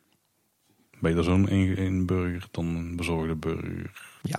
Ja. Het wordt laat, Paul. Ja, zeker. Eh, we gaan even snel dus door. Eh, de, de, bij de vrolijke noot, daar had die lelijke groene wand aan de linkerkant. Die Ja. staat er nog steeds. Maar Ja. daar hebben ze nu een hek voor gezet. Met Eh, coniferen. Ja, ik dacht, ik dacht eigenlijk dat daar dus, eh, die zal nog wel gaan groeien trouwens, dan is hij echt weg. Want nu is hij nog eh, aan de bovenkant wel zichtbaar. Ik dacht echt dat ze daar kluisjes zouden gaan neerzetten. Dat is een goede plek, maar niet gebeurd. Helaas. Wishful thinking. Ik heb overigens nog steeds niet gegeten zelf. Nou ja, ik ben laatst nog bij een Laplace geweest en inderdaad, een rip uit mijn lijf. Echt was het duur als je geen 20% korting krijgt als abonnementhouder. Een rib-eye uit je lijf. Ja, die hebben ze niet. Nou. Het hadden ze wel meer keus dan daar in Efteling. Ander puntje. Kort nieuws. Ja. Eh, ja, het is dus druk in het naseizoen. Op dit moment door de week valt het wel mee trouwens. Maar ik moet zeggen, gisteren, dus zeg maar woensdag, was het toch eh, voor een doordeweekse woensdag in september, vond ik het toch eh, behoorlijk druk. Wel Ja, dat het ja. nog prettig is, maar ik was op donderdag dus en toen was het wel gewoon goed te doen. oké. Niks, mij niks vreemds, maar- goed, het, in, in de weekenden is het in ieder geval lekker druk. Ja, en daar hebben ze dus wel extra maatregelen voor getroffen. Sowieso is de foodlaan blijven staan. Ja? Eh, niet alleen dat hoor, heel veel externe horeca is blijven staan. Nou, ik ben nog niet in Ruigrijk geweest, want er staat natuurlijk veel. Eh, die staat dus ook allemaal nog. Ja. Oh, oké. Ehm, en er is extra entertainment.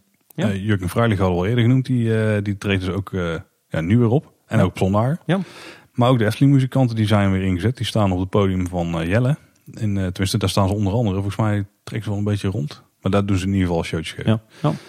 En er is een extra slotshow van Aquanura. Als Ja. het park tot 7 uur open is, wat dan in de weekend en in de herfstvakantie is. Ja. Ehm, en dan hebben we het wel heel interessant, ja. Efteling, eh, heeft ook behoorlijk goed voorgesorteerd nu op de, de drukte, denk ik, als ik het zo zie. Ik, eh, vak O, dus aan de, Mhm. bij eh, de brandweerkazerne, die staat ook nog gewoon ingericht met borden en palen en rijplaten. En die is afgelopen weekend volgens mij Ja. nog gebruikt. Ja, dus het, eh, eh, ze, hebben het goed, eh, ja, ze hebben het goed eh, in de vingers, denk ik. En op YouTube heeft de Efteling nog een aantal nieuwe video's geplaatst. Waarbij Ja. de belangrijkste denk ik toch wel zonder twijfel het liedje van Jokie is over tandenpoetsen. Ja, die- Heb jij hem thuis al ingezet? Ja, ja, ja. Ik En denk er iedere keer, eh dan vergeet ik het. wij hebben hem vanavond zelf gewoon zonder, zonder begeleiding gezongen. Gezongen nog wel. Ja. Ja, het is, de tekst is niet moeilijk die Nee. ik heb gehoord. Hè? Vooral tandenpoetsen, tandenpoetsen volgens mij. Of Ja, poetsen, precies. poetsen. Ja, Ja, jij kent hem. ja nee, ik ga echt niet zingen, Paul. Maar bij, bij ons thuis is Jokie wel eh, favoriet, dus daar kunnen we krijgen veel mee gedaan. Ja, wij hebben nog niet eh, hoeven inzetten. Dus ik Ja. ben, dat moeten we eigenlijk wel gaan doen. Want die jongste die wil niet echt meewerken. Nou. En dat is trouwens wel gek. De, de Efteling heeft ons speciale merchandise lijnen per leeftijdscategorie eh, uitgekozen. Maar die kleine van ons is nu tegelijkertijd fan van Jokie en Jet, Sprookjesboom en Ravelijn. Ja, die, die doet gewoon alles in één keer. Vraag me af waar we, als, als, ze de, als ze de drie gepasseerd is, welke, waar we dan mee aan moeten komen. Dan maar, dan maar witte wieven inschakelen of zo. Ja, dat moet dan wel, ja, Ja. Hugo, hè. Ja. Maar in ieder geval, het Jokie filmpje, dat is eigenlijk eh, een soort begeleidend filmpje voor het tandenpoetsen van je kind. Ja. Dus je kunt hem aanzetten en dan eh, leggen ze precies uit hoe je moet poetsen. En dan duurt het ongeveer zo lang dat je dan je tanden perfect schoon hebt ge- geklust. Ja, dus heb je kinderen of heb je zelf moeite met, eh, om jezelf te zetten tot tandenpoetsen. Oh ja, dat kan ook nog. Ja, zeker. Kijk, Jokie en Jet. Ja, en als je meer wil weten over de geschiedenis van de Efteling, dan is er weer een nieuwe magische klok. Ja. Die gaat over de halve maan deze keer. Eh, relatief kort, dan zou ze best kort eh, tegenwoordig volgens mij. Ja. Met weinig, hele, echt weinig nieuwe dingen. Behalve dan dat er dus eh, grotere gebouwen aan de zijkanten van, ja, van het gevelrijtje eigenlijk zouden staan. En volgens mij zag ik ook dat de uitgang of de ingang aan een andere kant zat dan dat nu het geval was. Oké, ik Dus dat aan de eh, rechterkant zat ook nog een, een, eh, een loopbrug, zeg maar. Het een van die grote gebouwen in, maar die is komen vervallen. Ja. Dus dat hebben ze anders opgelost, denk ik. Jij zegt het, ik heb door de postvakantiestress hebben we er niet kunnen kijken. Dus, eh, nou, Nou, ik vond het overigens wel een mooi voorbeeld. Hè, want ik vind het niet erg als attracties, als die in onderhoud gaan, dat er dan geplust wordt. Dat er toevoegingen zijn. Als het natuurlijk smaakvol gebeuren. Ja. Ehm, maar je krijgt dan vaak het verwijt van, ja, maar zo had Tom van de Ven, zo had Antopiek, zo had net wie het dan ook was, het niet bedoeld. Maar dat is natuurlijk een heel moeilijk punt. Want je weet helemaal niet hoe ze het ooit bedoeld hadden. Want Nee. alle originele plannen die worden super ingeslonken vanwege budgettaire kwesties. Nou ja, kijk bijvoorbeeld naar de, naar de Vliegende Hollander. Hè. Ik bedoel, als je ziet eh, wat voor bagger eh, Karel Willem daar over zich heen heeft gekregen vanuit de fancommunity. Terwijl, eh, ik mag er niks van zeggen, maar als je de, de originele tekeningen van Karel ziet, de originele plannen. Nou, dat was echt een eh, sublieme attractie geweest, echt om door een ringetje te halen. Ja, maar dan komt het budget om de hoek kijken. Budget en technische het- maakbaarheid en problemen tijdens de bouw. En ja, dan... eh, Maar dat is precies wat je bij de, half, bij de halve maan dus ook zag. Dus als iemand dan voorstelt, ja, er zou eigenlijk een grote toren ernaast moeten zitten. Ja, maar had Tom van der Went nooit bedoeld. Ja, had hij dus wel bedoeld in dit geval. Maar normaal gesproken weet je het niet. zoals Anton Pieck Dus zou zeggen, it's not a museum. Je haalt wat mensen door elkaar, denk ik. Oké. Er, was, er waren nog meer video's. De making-ofs van Caro, die eh, kwamen langs. Eh, drie stuks tot nu toe. Heb jij ze gezien? Ik heb er eentje gezien, maar ik moet die andere twee even kijken ter voorbereiding van eh, op komende zaterdag. Afgelopen Eh, afgelopen zaterdag, zaterdag. Ik heb ze nog niet gezien, dus ik eh, moet ze ook nog even kijken. Ja, nou, nieuws is eh, meestal, is niet altijd leuk, maar we hebben nu ook wel wat treurig nieuws. Ja. Er is een oud Estlinger overleden. Iemand die best wel veel heeft betekend voor het park, Piet Schavendonk. Ja. Is 82 jaar geworden en heeft van 1966 tot 1996 bij de Efteling gewerkt. En was onder andere hoofddienst buitenobjecten. Ja. En? Hij stond in de kroniek. Ja. Dit is wel op zich wel een interessante, hè? want uh, moet je eens nagaan. Hij is dus van 66 tot 96, dus 30 jaar lang. Mhm. hè, waarin de Efteling zich echt ontwikkelde van uh, Sprookjesbos tot, uh, tot al een park met 3,5 miljoen bezoekers. Al die tijd is hij bezig geweest met, nou ja, laten we zeggen, niet alleen het groen, maar gewoon de totale landscaping van de Efteling. En op zich wel typerend, dat, dat, zie, je wel, dat zie je heel erg onder in liefhebberskringen. Dat als je kijkt naar die periode, eigenlijk de enige twee grote namen die echt waardering krijgen zijn Ton van der Ven en Lex Lemmers. De periode daarvoor Piek en, en, en Reinders. Maar er is nog een leger aan mannen en vrouwen die net zoveel voor de Efteling hebben betekend, of misschien af en toe wel meer, dan Ton en Lex, die nooit die waardering krijgen en die zelden worden genoemd. En ik, ik weet uit, uit ervaring, ik heb met, uh, met mensen gewerkt die veel met Piet Schapendonk gewerkt hebben. Ik weet dat, dat Piet Schapendonk een van die mensen is geweest die, die absoluut in dat rijtje Ton en Lex thuis hoort. En met hem ook vele anderen. Maar het is echt wel een Efteling-icoon wat is overleden. Staat niet van niks in de kroniek. Dus nee, een van het, uh, ik denk het enige boek waarin, uh, waarin zo de diepte in wordt gegaan. Ja. Dat uh, ook dat soort uh, coryfeeën een plaatsje krijgen. er zijn ook nieuwe souvenirs. Nou gaan we even meteen aan een heel ander onderwerp. ja. wel leuk dat we zo'n beetje iedere nieuwsaflevering nieuwe souvenirs kunnen aankondigen. Nou ja, ik, de meestal kunnen ze mij niet echt bekoren. Maar hier zaten wel een paar leuke dingen tussen. Uh, vooral de souvenirs van Symbolica, die waren wel aardig. Uh, er, is een, er is een plusje fabelvis. Nou, dat kan me dan niet zo heel veel boeien. Maar ah, misschien als ze dan zijn naam op de zijkant borduren... dan kan ik in ieder geval altijd herinneren wat het is. Die grote blij visstick. Ja. ja. de twinkeltorsen, die waren volgens mij al. Maar er is nu ook een bijpassende tas bij uitgebracht. Of een, hoe noemen ze een buidel? Buidel, ja. ja. In het Brabants noemen wij gewoon alle tassen buidels, hè? Dat weet jij. Of tasjes. Ja, en buidel. Goed. Is dat zo? Hoe buidel? Is dat aan de andere kant van de Midden-Brabant? Ja, weet ik niet. ja, Twinkeltoos die kan erin, maar ik vraag me nog steeds af wat blijft die interactieve versie nou? Want die komt in het najaar. Nou, het najaar duurt we zitten in het najaar. Ja, technisch gezien wel, ja. Dus ja, dat is de, wel interessant. De, de komende de, zes weken moeten er toch echt wel dingen van gaan zien. Anders dan gaan ze de, die gecommuniceerde datum niet meer redden. Nee, inderdaad. Want we hebben het al eerder over gehad. Inderdaad, dat er allerlei interactieve elementen zouden komen in het fantasierijk. Maar dan zou ik die toch onderhand, zou ik hier toch wel op zijn minst wat graafwerk en wat schroeven en boren en, en kabels Ja. verwachten in. Maar we weten nog steeds niet wat in gaat houden. Dus Nee. Hmm, interessant. Ik zit te denken, ik denk, ik heb vandaag ook ergens groene kabels uit de grond zien steken. Maar ik kan me niet meer herinneren waar. En ik ben niet in het Sprookjesbos geweest.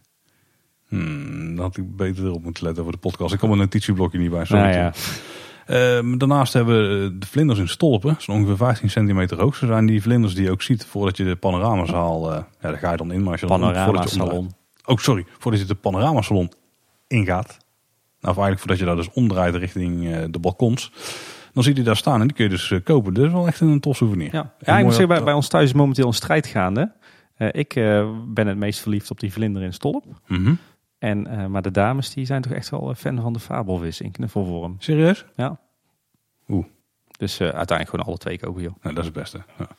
Maar dat is, dat is een wel mooi vorm van Ja. een volwassen souvenir die Ja, echt bij een attractie Ja. past. Ja. Zie je graag meer. En Super. dus ze zijn lijken er wel mee bezig te zijn. Dus heel Ja. goed. Eh, en een puzzel van eh, Symbolica van duizend stukjes. Die, eh, en weet ik inmiddels dan eh, onderdeel wordt van een hele serie van duizend stukjes puzzels. die, eh, die mij al helemaal waren ontschoten. Dus dat is prima. Ben je van het puzzelen? Eh, ik niet, mijn vrouw die heeft toevallig laatst wel een paar grote puzzels gelegd. Maar eh, de kinderen zijn er heel erg van. Maar duizend stukjes is nog iets te uitdagend.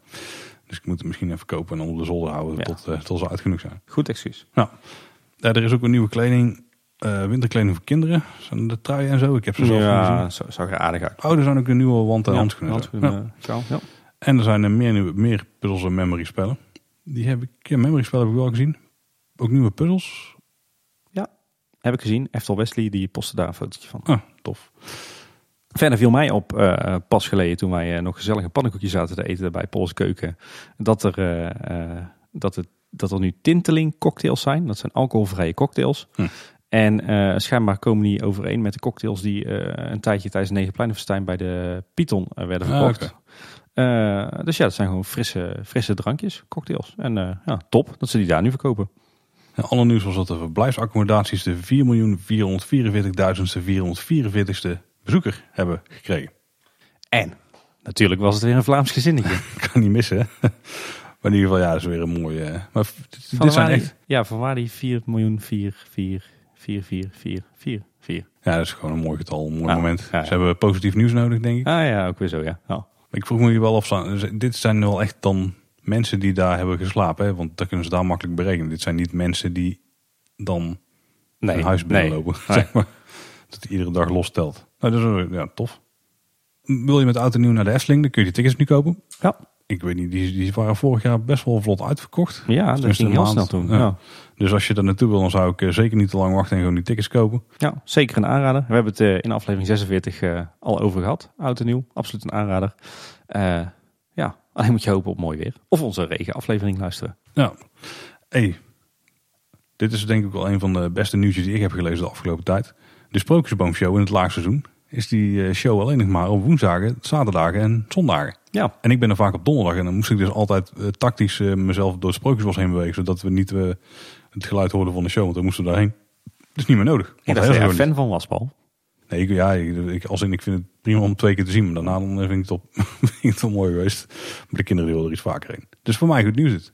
Ja, Maar ja, voor Nou, de bezoekers die door de, die door de week komen die wel naar de show willen, ja, dat is natuurlijk minder. Ja.